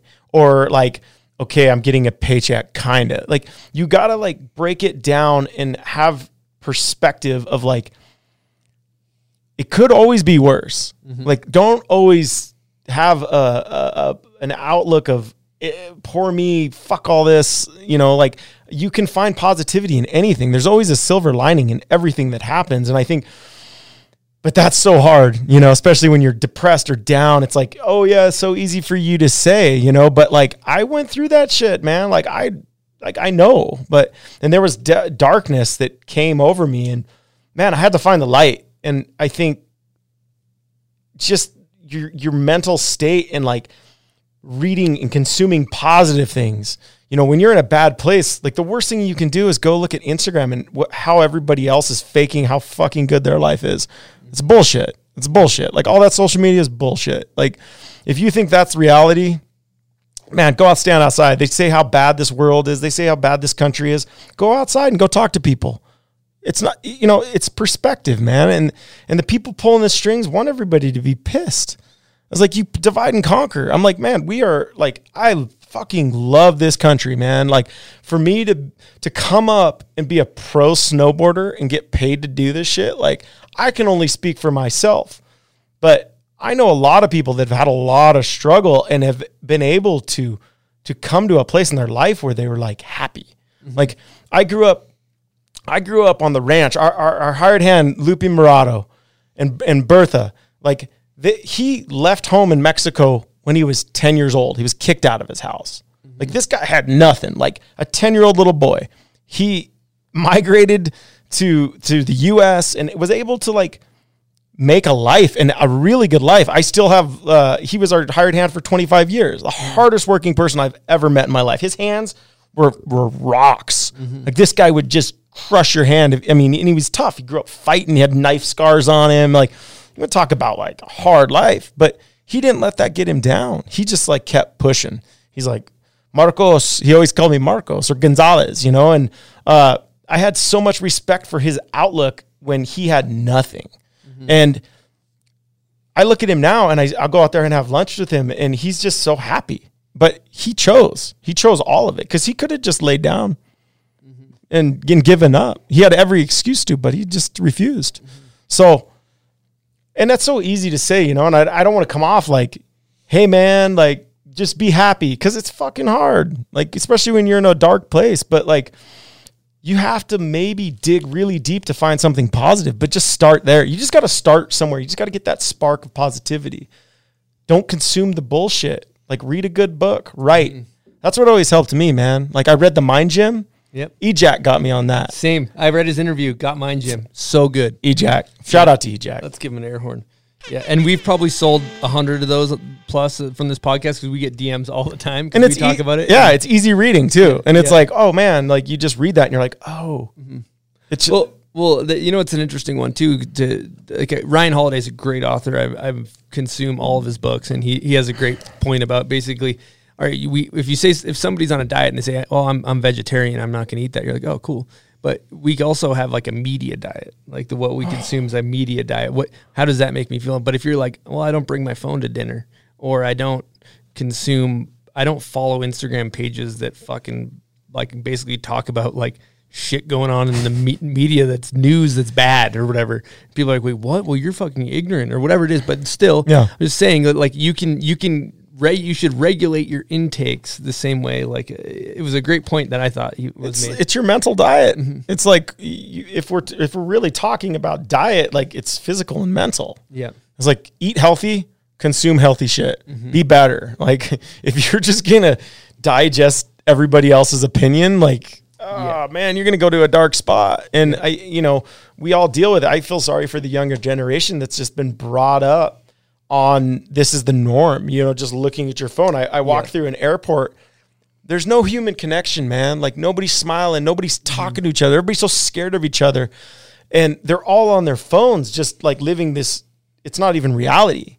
It's like consuming this, like, and like, what does Instagram or Facebook benefit us? It benefits them way more, you know. And it's like, it's addictive, and I'm I'm addicted to my phone just like everybody else is. It's so easy, but man, like I, I just look back at my life through this there's what a, this pandemic and everything that's happened, and man, I came into it with a positive a positive outlook, and I mean the light in my the light in my world is meeting my my fiance Bailey. Man, she came in like we met so randomly, mm-hmm. and she is just like so wise beyond her years, but she's been such a rock for me and just like checks me. Like when I'm like, eh, you know, maybe she's like, what are you talking about, man? Suck it up. Like she's tougher than me. And she's just like lives it authentic and uh I and it's so random. I never thought I'd get married, man. Like I I've never met anybody I was like, that's her. And I'm 40, man. I, I've had a lot of girlfriends, like being a pro snowboarder, doing that life. Uh, but it didn't fulfill me, man. It was empty. It was really empty until I met her. And when I met her, I was just like, holy cow, I'm in for one here. And I, I randomly just propo- proposed to her. I was just like, I, it's like I was back in my same cycle of habits, being selfish pro snowboarder, uh, and she just kind of called me out, and I was like, "What am I doing, dude?" And I just like went in the kitchen. I was just like, "You marry me?" She's like, "Yeah." So I was like, "No ring or anything." I was just like, "That's what's up." You know, I think if I'd uh, overthought it, it'd have been it'd have been scary. But just like being able to work with her and my family, and and and truly be in a in a happy place, um, having that support. I mean, every man needs a good woman by his side, you know, and I think vice versa. We balance each other out, and um, that or a partner or whatever what whatever you're into, man. Like, I think you need a beautiful partner by your side that's going to support you and and add to your life, and um, that really changed my life and gave me perspective, more perspective. I was like, maybe I want kids. I got a dog, so There shit. you go. well, it's like you. Then you got a free free work hand once on the ranch. You know. Oh, you man. kids, it's cheap labor. Right Well, there, she's like a hand too, man. Like I, I had her out there with my dad. You know, she broke her shoulder riding broncs this summer. She's on this kick of like riding ranch broncs, and I mean, she go down. She's not afraid. She is like when it comes to horses, she has a beautiful way of moving around animals and breaking them. She's lived in Argentina and broke crazy Spanish horses down there, and just lived on ranches, but. She, she never did it for the money. I mean, she's never she never gets paid. You know, it's like just loves the experience. You know, her life is built around experiences. And I, ha- she's like, I want to ride ranch broncs this summer. And I was like, girl, who am I to say, tell you not to do something dangerous? It's like, I'll support you. And she went to these rodeos and they were putting her, and like, I will tell you, these like these male stock contractors do not want to see females getting into it. And they would put her on these rank, mean horses, just airmail her. I was like, oh, and then uh, I sent her down to Tyler, Texas, to uh, a ranch bronc clinic where I thought she'd get like they wouldn't put her on something that would kill her, get a little little more a little more experience. And dude, this horse, like this this video, it made like girls getting or like the girls a wreck. Or they made one of those crazy Instagram because it it like literally looked like it killed her. This horse comes into this fence, bucks out. She's on for five seconds, then it just turns and kicks her right into a metal fence. Just uh, I was shit, broke her scapula. So she's still healing from that. And then, so I have her down in the desert riding a like a pretty green colt and uh, sorting crazy cows with my dad. But she's just right there, smile on her face. I'm just like, that's that's her. I love you, Bailey. So, uh, yeah, tough. Yeah. That's awesome. That's Yeah. really cool to hear. Yeah. Um, and uh, one thing I've just been thinking about as you're talking too, you spend a lot of time in these mountains, and our audience, so many of them are, are snowboarders and stuff. And uh, what do you, what are, you know, to kind of keep it short and, and highlighted, what are your three best bits of advice, maybe actionable advice for, for Hmm. people navigating these mountains covered in snow that, that can be real dangerous? Yeah, I would say you know knowledge first. You, you I would say go get your Avi one. Learn, like learn. Uh, have partners you trust. Like, like just don't don't be overconfident because these mountains will squish you. You know, listen to the signs, listen to all the red flags. There's so much information out there. Uh, the Utah Avi is amazing. Listen to that, but get knowledge before you start getting, con- you know, get, get a little confidence in it. But for me, it was like all of that was great, but like having the people that mentored me was probably most important. Like having Guch, man, like I'm so grateful to have that guy to just teach me like how to navigate these mountains and and listening to your gut and that was all his his experience, you know, passed down from Craig and and that wealth of knowledge. It's like who you go out with and I I see a lot of ego in the mountains, you know. And, and that that worries me because it's no place for ego. She doesn't care, you know, how how good you are or how how how good you think you are. It's just it's all about the decisions you make because man, you might come home but like your friends might not. And I I don't know how you live with that. So I would say there's a lot of preventative things you can do. If you're not feeling it, don't do it. You know, and I think that's true. Being a true pro is being able to pull pull out of something, feeling something. You know, you've you've put, and I find myself doing it. You you put so much effort into this line or this shot. You've put two days of breaking trail, and you're standing on top of this line, but there's something off, and you're not. Your gut's telling you, man, and and pulling away, and maybe disappointing your whole crew, your film crew, or whatever you'd set up. It's like, dude, I don't I don't care about the shot. It's about it's about walking away, you know, and like there's another day we can come ride, um, regardless of the work. Let's just count our losses. But I think uh, don't ever force it, and I think that that's what's got me to this place, you know. Um, and then being able to take people out that are a little greener than I, and getting into that that's a very stressful situation. And so I'm very conservative with my decisions. Um, just like this winter, I uh, Mary Rand was out with me, and she's freaking awesome. Love Mary, and she, you know, we got her into some spicy stuff for my for the project, you know. And then Eric Leon showed up, and and I mean, I threw him to the wolves. He hadn't been on a snowmobile in like four years, and it was literally like the techest, biggest hill climbs I did all year. And I'm I'm seasoned, man. I, I was like in shape, and dude, Eric just stepped up and he was calm, cool, collected, and we got in some big lines, and I was I was pretty confident with the snowpack, and and it was successful, and it felt great, you know, but uh, it didn't happen overnight. It was just like that slow roast, that slow burn to to having the confidence into doing that. So, um, yeah, man, don't force it. All right, it's time to talk about the bomb hole of the week. Now, Buds, what is Zip Tech and why do you need it? Zip Tech is basically going to turn your jacket and pant into a one piece suit. And the way it does that is on the powder skirt, there's a zipper that connects to your pants. It's patented. Volcom's the only people that have it, and it keeps you dry. Do you think Jamie Lynn and Bryan Iguchi use it? Dude, I know they use it. Those guys don't fall much, but when they do, they use Zip Tech. Wow, okay, that's fantastic. Now, what kind of giveaways going on here, Buds? What we need to see is your best bail, and let's keep them fun. It doesn't have to be powder, but let's see some powder. Let's also see some scorpions. Let's see some handrails. Hashtag Volcom Bombproof. Put your best bail on, bail on Instagram, and uh, we're going to pick a winner. Absolutely. There's already been some amazing crashes that have rolled in. Uh, keep them rolling. And again, what's the hashtag, Buds? Volcom Bombproof. Upload it onto Instagram, and you can win a little prize pack. Okay, let's take a second and take a quick break to talk to you guys about pub beer. Wow, that sounded crisp. That sounded refreshing. Now, Mark, I got to ask you uh, after a long day of ranching, how does uh, an ice cold uh, pub beer sound?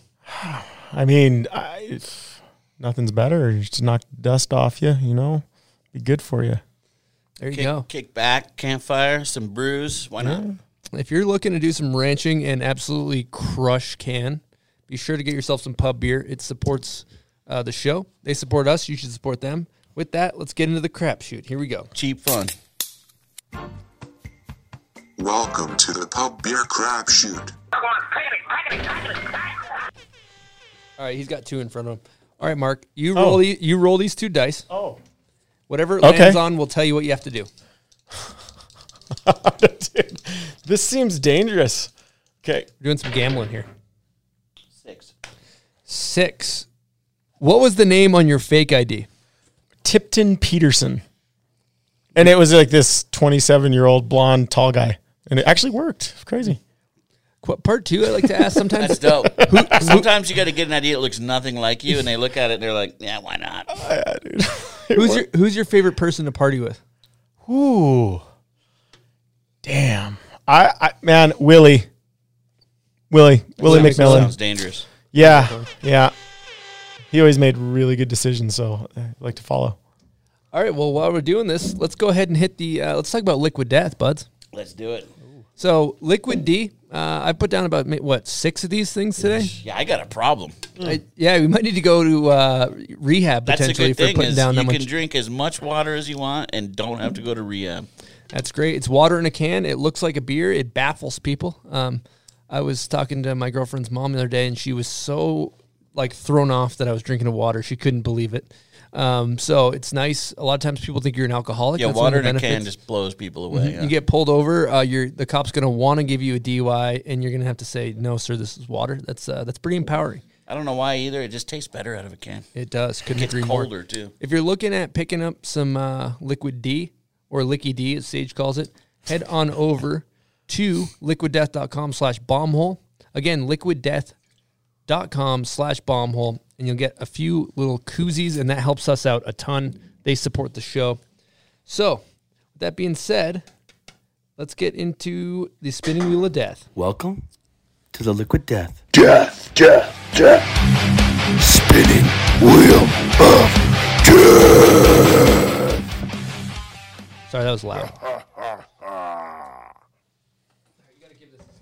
Oh, okay. We'll face the camera so the Okay. camera can see it. So I just. Does it matter which way I spin? Nope. Either way. Okay. Oh, that's super. High quality. Is it stuck? No, I just want to make sure it doesn't. Oh, that was such a lame spin. Uh, okay. Lasso bomb hole employee. I don't have a lasso. Is it in the, is it in the truck? Yeah, she drove Well, away. well, let- she's gonna come back to pick you up. yeah, right? yeah, yeah. We can do that. We'll, we can. we'll drop that in. Okay.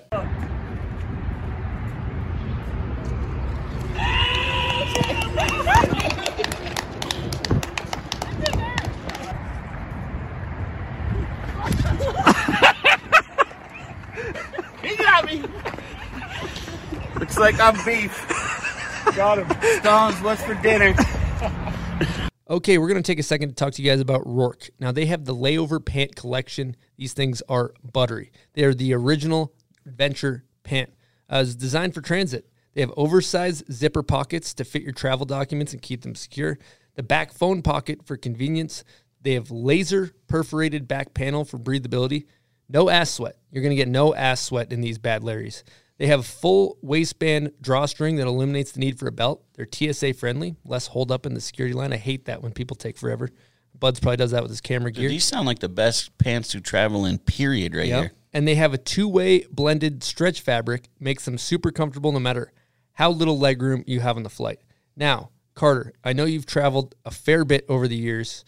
Uh, I know you've even flown private, but what, and I don't think there's layovers on private jets, but uh, what's your worst layover experience? Oh, I got stuck in Calgary for like a day and a night one time in my sweatpants, sleeping on my my board bag. In that that airport, I don't know, man. It just wasn't that friendly. That was probably my worst layover experience. Yeah, nowhere to go, and it was late enough. Like I got in late enough and had to sleep. There was nothing open, and you're just hungry, and uh, yeah. It's kind of a harsh go that they make you do that. Yeah. that is birthplace of the Caesar, though. Ooh, I would have went out in the town and enjoyed a Caesar if I was you. But interested. I was just afraid they wouldn't let me back in. I was just trying to get home. I don't blame you. Um, yeah, another thing we should get into, I think, is uh, hot takes. Buds, what do you think? Let's do it. So we like to ask uh, who is the greatest of all time in your opinion on a snowboard? Who's the goat? Um, and we do both male and female. Who you got? Holy cow! Uh, I mean, in my opinion, Kevin Jones. Wow, love that answer. Kevin Jones, uh, I think uh, you know what he's done, and just from my experience, the person he is, and uh, I mean, he just didn't wreck. Like he was so good, and I don't think he's ever been injured.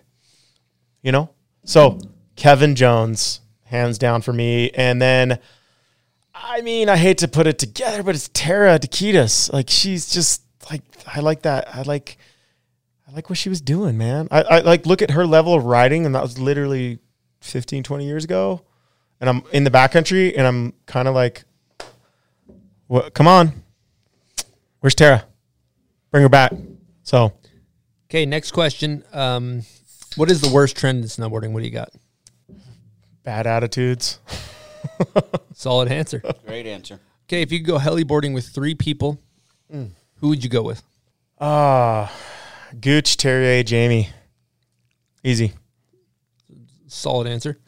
Uh, lastly, we like to talk about on the show the beaver slap. Now, when you're in the lift line, you got snow on your board. Are you a guy to kind of like flex alpha male? You know, just really give the board a good whack when you got snow on it. Or are you kind of a casual beaver slapper? Where are you at with the beaver slap? I like to kick the snow off on skiers as I'm going up the lift. Oh, so okay. it's kind of like, you know, I like to save it. Um, yeah. So you're No- that, no that- beaver we haven't slap. got that answer. You save it so when someone's skiing underneath you, you it. give them the little Yeah, dust you thing. save it. Wow. Oops. That's pretty oop, tight. Oops. That's a degrading move. I've I, when people get you with the snow and you're underneath them, it's a little bit degrading. I've been there before. I've been there with my camera bag open, and some skiers got me. I, I'm Kind kind of of my like, bad, I guess. I, I, you know, man, I like to, I like to like, walk the line and, and do things that I'm not supposed to do. So, um, yeah. Well, sick, dude. I, I, I want to pivot back into some of this other th- this other stuff too, talking about you know your the way you move around these mountains and and you're you're just you're a man of the land, man of the mountains, and and I do think you we were talking before you came to do the show when I was driving. We we had a conversation and um, I think you just described maybe hunting as as the natural progression of the outdoorsman. Yeah, I mean, for me, for me, that is the natural transition, you know, and and you know, I can only go so far in snowboarding and and and what I've done in the mountains and like going into bow hunting and especially bow hunting because it's so like you're so connected, like everything has to align to be successful and as as an outdoorsman, as somebody that wants to spend their entire life outdoors, like that is the natural progression for me. Like you know, snowboarding's great, but I can only do that in the winter, and like you can only get so much. It's not like I can feed myself like literally with a snowboard. Um, but with bow hunting, you it's so much harder than snowboarding because you're going you're you're trying to outwit these animals that it's not even fair because their senses are so much more heightened. They sleep out there every night. They they're not just like vacationing in the outdoors. They're like that's that's their element.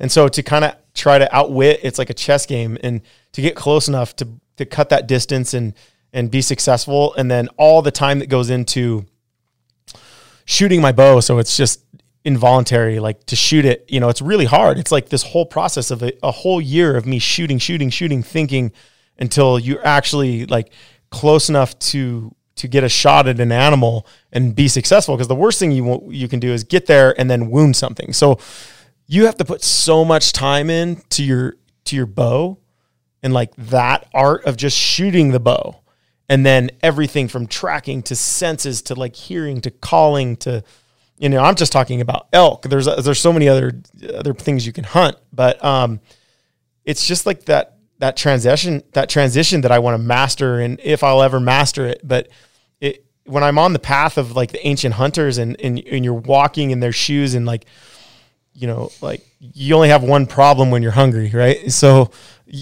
it's just this like it's this extreme connection that you make and your senses are just so spot on and you're so aware of everything that's going on because you have to be open to everything that's happening and um, man, it's it's a different feeling. You know, mm-hmm. it's it's something I it's something that just just fills my soul. You know, I feel so good, and then walking and walking and walking in this in this high country in this beautiful country, uh, you just get an amazing shape. Like when you look at a mountain, you're like, I'll just walk up there. You're, you're just like literally in such good shape. You're just like you, you just walk. You walk anywhere you want with weight or whatever. Mm-hmm. And so that's truly the the the best transition I've found not that I'm transitioning on a snowboard, but like it complements each other. There's a lot of parallels within it. And, uh, you know, to like hone my skills in the summer, there's this thing called Total Ar- Archery Challenge. they actually do one in Park City and yeah, Snowbird. Yeah, I that, And I mean, my fun, my friend Sean DeGray puts it on. He's been doing it. They do a bunch of stops, but it's like basically walking around the resort and simulating. It's the closest thing to simulating true hunting. You are taking these crazy shots um, ranging, shooting, trying to hit through the trees, and you lose arrows. And it's like there's consequences because an arrow is 20 bucks. You like explode a carbon arrow on a rock. You're like. And your confidence is up and down, but it really simulates and gets you get you prepared for these shots that you might take with like angles and through trees. And uh, it's the best thing I found for for what I do. Um, and I, I was just so fortunate to come into that world again through Yeti, you know, like opening those doors for me and um, Sloan just really Sloan Brown. He's the guy like the the hunting coordinator, team manager, and he he really brought me into like those things. And then Sean D Gray, and it was funny because like two years ago, I'm literally up. I got an extended season archery tag for Park City mm-hmm. with, through Yeti, and like Sean, I was hunting with Sean and Sloan, and I was like hiking the the East Mountains from Brighton, like chasing some elk around with my bow, like in like 18 inches of snow, l- like looking at Brighton. I was like, holy cow. I'm like, I've shredded there. Now I'm hunting here. Saw this huge mountain line up there. Got to watch it. And, uh, it was just, it was just cool. I mean, you know, it was like, it was just kind of connecting those dots. So I don't know. that's that's what it's all about. Yeah, that's killer. Now I, I noticed that there's so many so many people that are you know where where we live and and especially especially the younger generation that are that are diehard um, vegetarians and and vegans and they're gonna be they're gonna probably turn this off and not listen to it to be honest. But and that's absolutely totally fine.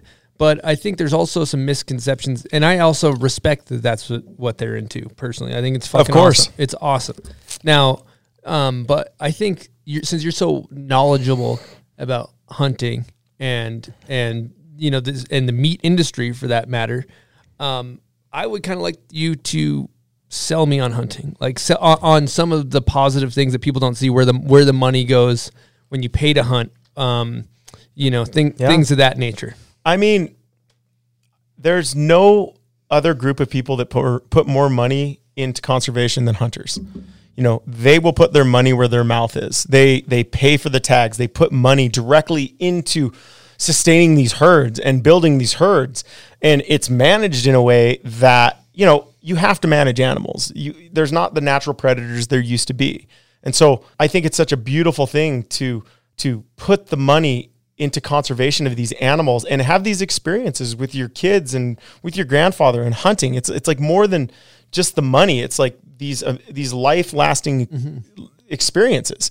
And I see a lot in the industries, like the snow industries. It's like, yeah, you go buy a jacket with whoever preaching how good they're doing, and it's like, yeah, I'm not gonna. I, I don't rely upon somebody else to to like put their money into something that I believe in. It's like so easy to like be like, well, I bought this jacket and they're doing this for whatever cl- uh, climate change or whatever it may be. But I'm like, well, these guys are like directly paying for the animals. They're directly putting their money where their mouth is. And so that that's like mad respect, you know, and and it, it's it's really demonized, and I think it's just misunderstood. Mm-hmm. Those guys aren't out there to just like kill shit. It's like it's a way of life, and if you if you really preach healthy living and healthy eating, like there's nothing There's nothing more, more free range than a than a, than mm. elk, or there's nothing more free range organic than an elk. Yeah, and it's not like I go to the store and buy something. I mean, we all have to do that. But when you put a year into your discipline and you become you, you're successful with your hunt and you process your own animal and you're literally like I processed my whole elk last year and I cut it steaks, ground burger, and made jerky. And I'm like literally out there last winter mm-hmm. eating jerky that that I'd made myself and hunted. I put a year of hard work and dedication and discipline into this. And the the feeling you get is just something you can't replicate through buying anything. Yeah. And so, you know, I, I don't think hunting's for everybody. I really don't. Like No. if you like it, you really have to be connected. And I'm not saying that it feels good to kill something. Like I always have a moment of like sadness if I take down this beautiful animal, but this animal is going to feed me and my family, you know, and all the work that I had done to get to this point, that's what I'm here to do. And uh, like killing for me, like I grew up on a ranch, like death is so normal to me. Like being around animals, like I, I've seen things die. I've had dogs die. I've had everything tor- terrible deaths. Like I'm, I'm normal. Like, but it never felt good. Like never feels good to see something die. But nothing hurts my heart more than seeing something suffer. And I will like put something out of its misery like that. Like seeing a wounded deer or something along the road. Like, man, like I, suffering to me is just like, oh, that just kills me. So at a young age, I learned how to, you know, dispatch something. So a couple and then a couple other sidebars I was just thinking about too, and and uh, on on this subject too is I, I want to say the statistic. I don't know if this is correct. You could fact check this, but I want to say ninety percent of the money raised to protect most wild game is raised by the hunters. You know, and so Probably. and, and I know that's that's for some animals. I don't know if that's for everyone, but I've read that statistic somewhere before. And then the other thing I think is fascinating too is there's an argument about um, you know meat being kind of uh, destroying the carbon footprint and, and things like that, and like really being bad for the greenhouse gases and all those things. And and and I think that factory farming is a is a factory like those giant those hmm. giant factory farm animals where they pump pump them full of shit. Absolutely, there, hmm. there's no argument there. But when you take a take an elk for example that that walks around the wilderness, eats the eats the grass, eats the shrubs, shits on the soil. It raises the soil. When the soil levels are raised, that actually reverses the greenhouse gases. So so when you when you actually kill your own animal, you're not com- you're, not in any way contributing to any of that carbon footprint. So the misconceptions of that, I think, is just an important thing to talk about. Yeah, there's a lot of misconceptions. I mean, regenerative agriculture, I think, could save the world. Mhm. You know, it's not like we have millions of buffalo roaming the lands anymore. And if you understand how the animals can, it, it's all a symbiotic relationship within it, the cycle. And, and, and cows, if managed properly, are really good for the land. You know, they, their, their, their hooves are made to sow seeds. You, like everything's built, like nature was built to like work. And like, you can't outthink that. Like we all think we can outthink it and be these gods. And I'm like, no, like just we have to go back to nature to survive. And I think when we start talking about all these other things, and there's so many bullet points that all these companies want to like press on to like push their agenda or whatever it may be, and that's fine, but like you can't count out the other side of it. Like there's two sides, and like I just want to know the truth. I don't care. I think politics and anything is bullshit to me. I'm just like, how has everything gotten so fucking political? Like that kills me. I was like, oh, it's political, so let's just divide everybody. And mm. And I'm like, it's not a it's not a political thing. I was like, once it becomes political, you guys are literally puppets for the the fucking man. And I'm just like, uh, okay, that turns me off. I mean, what politics don't turn people off, you know? And like, I just find politics in everything now. It's like it's even in snowboarding. I'm like, why can't we have one place where everybody's just invited to have a good time? Let's not fucking push politics. And you know, and maybe, you know, whatever. If you want to talk politics, that's fine. But I, I, I learned two things when I was young. Don't talk religion and don't talk politics at dinner.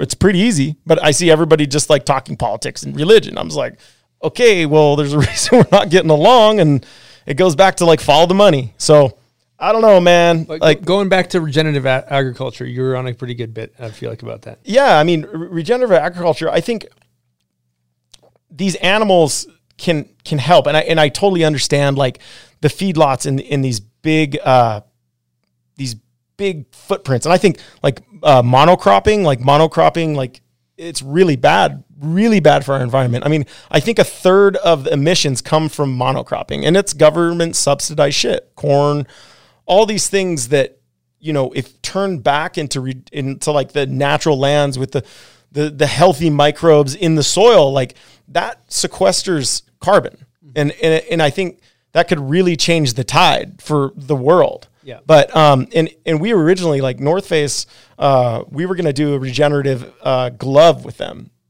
and that's kind of it, it's been put to the back burner just because everything has kind of been crazy in the past two years but they see it, you know, uh, working through the Savory Institute and like how all the soils work and how it's all like, you know, back to nature. I think is the most important thing. And we can't forget that. Like artificial is good. And I think there's certain places for it. But like, you know, all I've ever, ever known is like the only truth is in nature. And the rest is kind of the stories we just tell ourselves. Like nature never lies. Like its intentions are there. Like animals, their its intentions are there. And I think if we really dig into that, um, and I'm not a I'm not a scientist, you know. A lot of these things I've just I've read up and I've seen in with my own two eyes, but I think that you know th- there's space for that. And you know, like I see a lot of fires burning, and I don't hear anybody talking about why the fires are burning. And yes, there we are we are in climate change. Like I totally agree with that, but you know, forestry management has a lot to do with fires burning. You know, like if you have a lot of animals like uh, coming in and, and like eating all the the underbrush and all this, the you know, like when you have three foot grass, like you have a crazy fire starter. Like that stuff grows and grows and grows. I mean, a spark gets in there, you're gonna have fires like you've never seen. And it, in our history, there was never that. We, we always had animals eating the underbrush, and it was just forestry management, a lot of it, you know. And um, I think that that needs to be talked about more, you know, and, and, and they're acknowledging it, you know, but it's, it's not just a one-sided thing. It's not, it's not black or white. It's not, you can't just put it all in a box. There's so many layers, but we have to look at it from every direction mm-hmm. in order to have the truth and actually make a difference. Because if we're just looking at it from one side, like, you know, you're leaving the other side out. Yes. You know, so I don't know. it's just kind of one of those things. An, another sorry or sorry to pivot. I yeah, No. I agree with you on that too. But one one thing too. So let's say let's say we somebody's listening and they're they're like, okay, I want to I want to get into I want to eat better. I want to I want to put better food into my body. Why should they support Carter Country Meats? Sell me on that. Well, I mean, you can buy direct from the rancher. Um, you buy from people that are actually living it and working it, and uh, it's super important. And, and like I go back to like knowing where your food comes from is knowing who makes your food. And I think a lot of that disconnect is within the the food industry, and you know that meat comes from the ranch. It comes from my brother. My brother's fully running the Carter Country Meats now, and um, I know the practices and and I know that how the animals are treating, and I know how it tastes. So it's it's great to support your local rancher. Even Carter Country Meats is great, but I mean, you can find if you do your research, you can find local ranchers within your community that you can support. There's a lot of people, there's a lot of these little things popping up. A lot of these little ranchers are understanding that, you know, people don't want the commodity. It's like it's a difference between commodity, like, you know, a locally sourced bread or locally sourced meat compared to like, you know, Wonder Bread. You know, it's like you can just eliminate the commodity. And the minute we all start understanding that and sourcing locally or regionally, then we can kind of change the tide with all of that. And then maybe the ranchers and the farmers can start making money again. But until that, those guys like the slaughterhouses, um, you know, 84% of of the the commodity slaughterhouses in the US are owned foreign, you know. And so they have like they're just pulling the strings. They can just like have the ranchers at bay. They I remember when we first started uh, the company, uh, they changed the regulation to they, there used to be uh, a product or like country of origin on a meat package, like Uruguay or Brazil, but all these companies have come in. It's just all shystery. It's all bureaucracy, and they've come in and they deregulated that. So in order that basically meant that it all this meat coming from South America, from all these other countries. I think there's 19 other countries that import meat. We literally in the US, we do not need to import any beef. We have plenty of beef, but there's money to be made. So they started importing all this beef. They go to these big slaughterhouses owned by these super shysters, and then uh, they process their country uh, product of the USA. I mean, that's just that's common. You can look it up, and that's basically undercutting all the ranchers here. And then what that really caused is, you know, we're all mad about all these rainforests getting burned down in South America and all these countries. It's because, well, they're making room for more agriculture because there's lots more, you know, there's money to be made. So you can't blame these guys. They're making, they're clearing land to grow cattle. And so this, it's just like this really bad cycle. And um, until, you know, until the representatives like, I don't know, aren't lining their pockets. Yeah, they're making too much money. Yeah, their do that pockets are heavily lined. and and, and that's what it all comes to. It's like follow the money. Like if you want to know the truth, follow the money. And fish, they still put where it's from, huh? But a beef and chicken, they don't have to. No, no, I don't know about chicken. All I know But is beef. But I mean, literally, like it's They'll send in the full cow and so- process it at the slaughterhouse. they might not even be full cows. They'll probably be subprimals and then Yeah, cut them and and then then, they cut 'em. yeah, but product for the USA. So you're li- you're basically lying no to your idea. consumer. Yeah. So the the moral of the story is support your local rancher, Sup- support your local farmer. How Yes. much more expensive is it to support the local rancher for a guy, average guy? I mean, for the long run, it's not. It's, not. like it's what's going to save us. Like we are literally on a path of like destruction with this whole mess, and it's just people are making money, you know. And I and I just I don't understand the greed over integrity. That that really kills me. I'm just like, well, you're not going to have anything left for your kids, but you're going to be rich, and what are you going to do with your money? It's like you're like, what are we doing? You know and it's uh until these people are held accountable until people like understand and, and do the work into like the the research into like knowing where their food comes from. I mean we live you guys live in amazing food like here like you can get peaches you can get everything in salt lake like source everything here. There's ranchers there's you can get anything.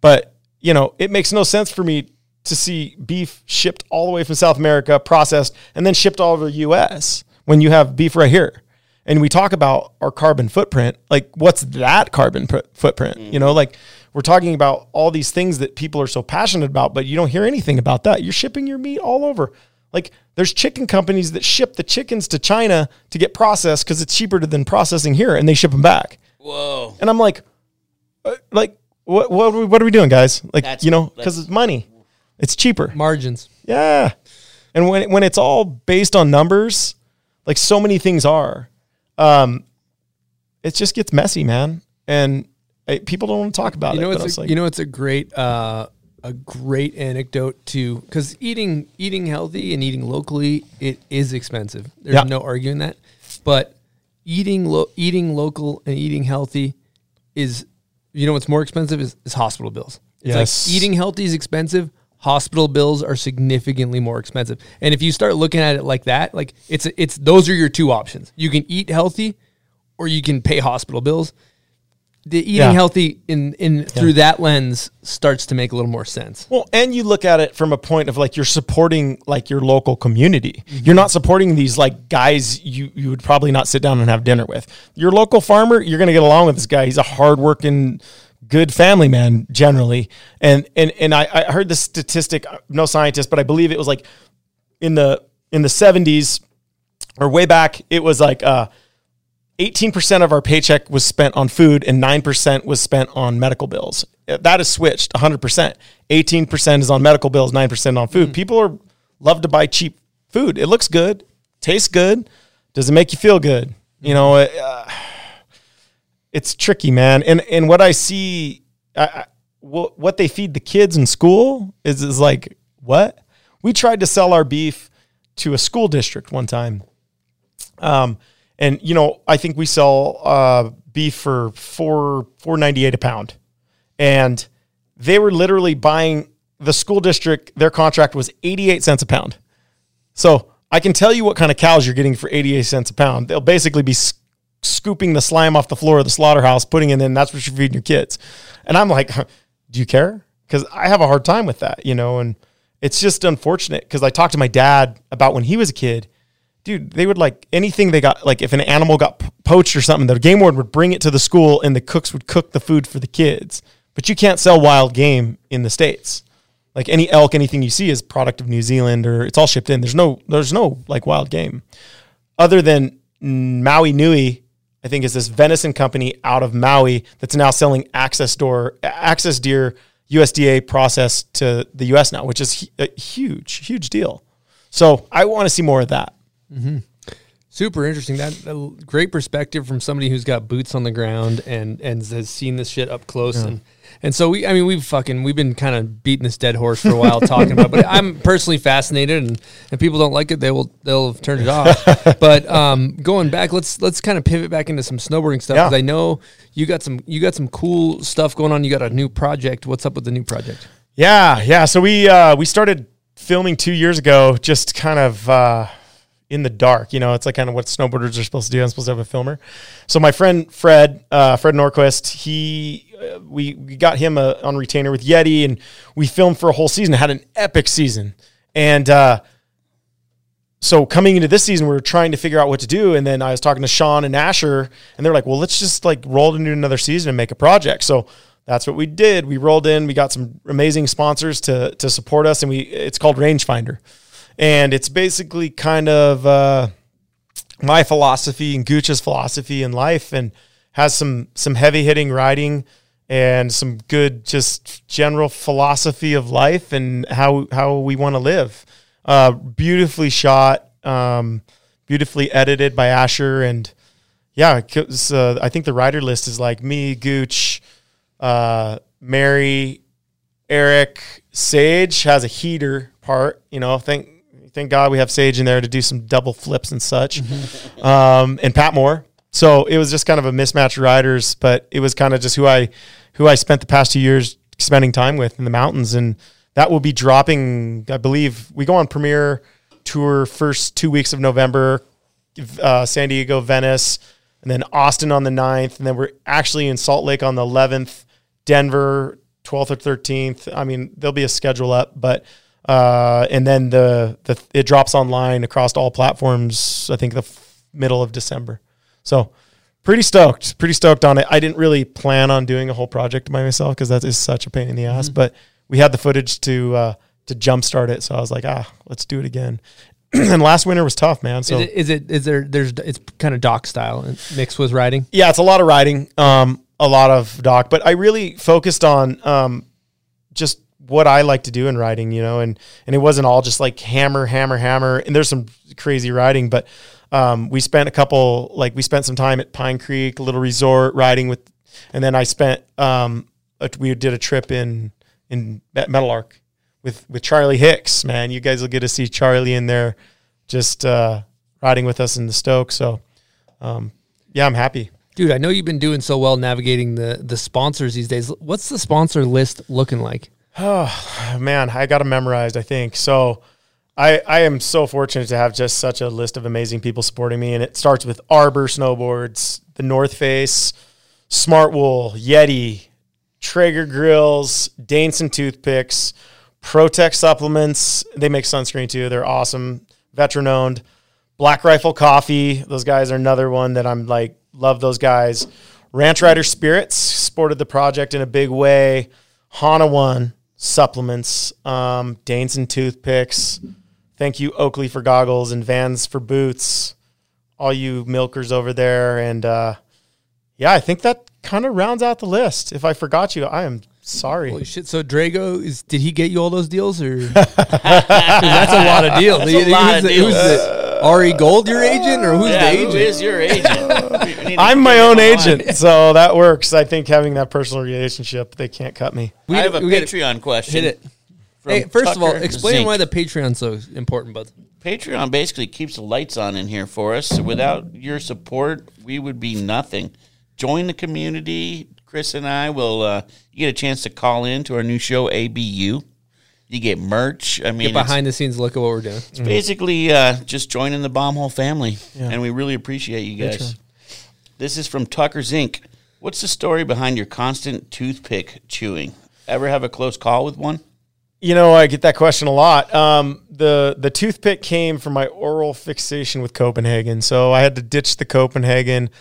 Found the love in the toothpick, and uh, no, I don't have close calls, man. This thing's this thing's just another extension of my body at this point. You snowboard with it? Oh yeah, oh, yeah. Just all the time, 100%. I mean, I'll take it out and stick it in my hat if it's something super spicy. Like if I'm wedge? filming. cheese wedge. Oh yeah, sticking in the hat. dude. Okay. I, I'm not taking any chances. I'll, sometimes I'll forget when I'm riding a line and have it in, but like Jackson Hole, ripping the resort. Mm. Um, yeah, man, and Daneson, those guys like they make the best lumber in the business. So uh, those guys are amazing. But guys got a toothpick sponsor. yeah, dude. Wow, that's killer. Yeah. Uh, another thing too, uh, we love knowing about people's setups. You know, when you you probably, I'm assuming you have a, a quiver. What's your what's your main setup? How do you set it up? What's your angles, board, boots, bindings? Uh, board is is my model over at Arbor, uh, the Arbor Clovis, and then I have my my Cypress model with them as well, binding.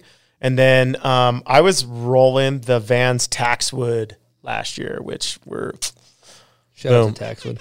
those are those are the best boots I've ever ridden. Um, and I, I went back to lace because you know snowmobiling the boa. I, I hate breaking my boas. So yeah, man. And what about edges and, and forward lean? You rock with any that? I don't mess with my edges because we got the uprise fender, so I don't need to detune. And then What's the uprise fender? uh, it's basically on contact points. I got a three degree bevel on each contact point, so it just kind of helps with float and then not contacting the like the groomers and stuff. And then nice. my setup's about uh, my width is about twenty two point five, and then my angles eighteen front, twelve back, and then forward leans like two clicks on the front, like four clicks on the back.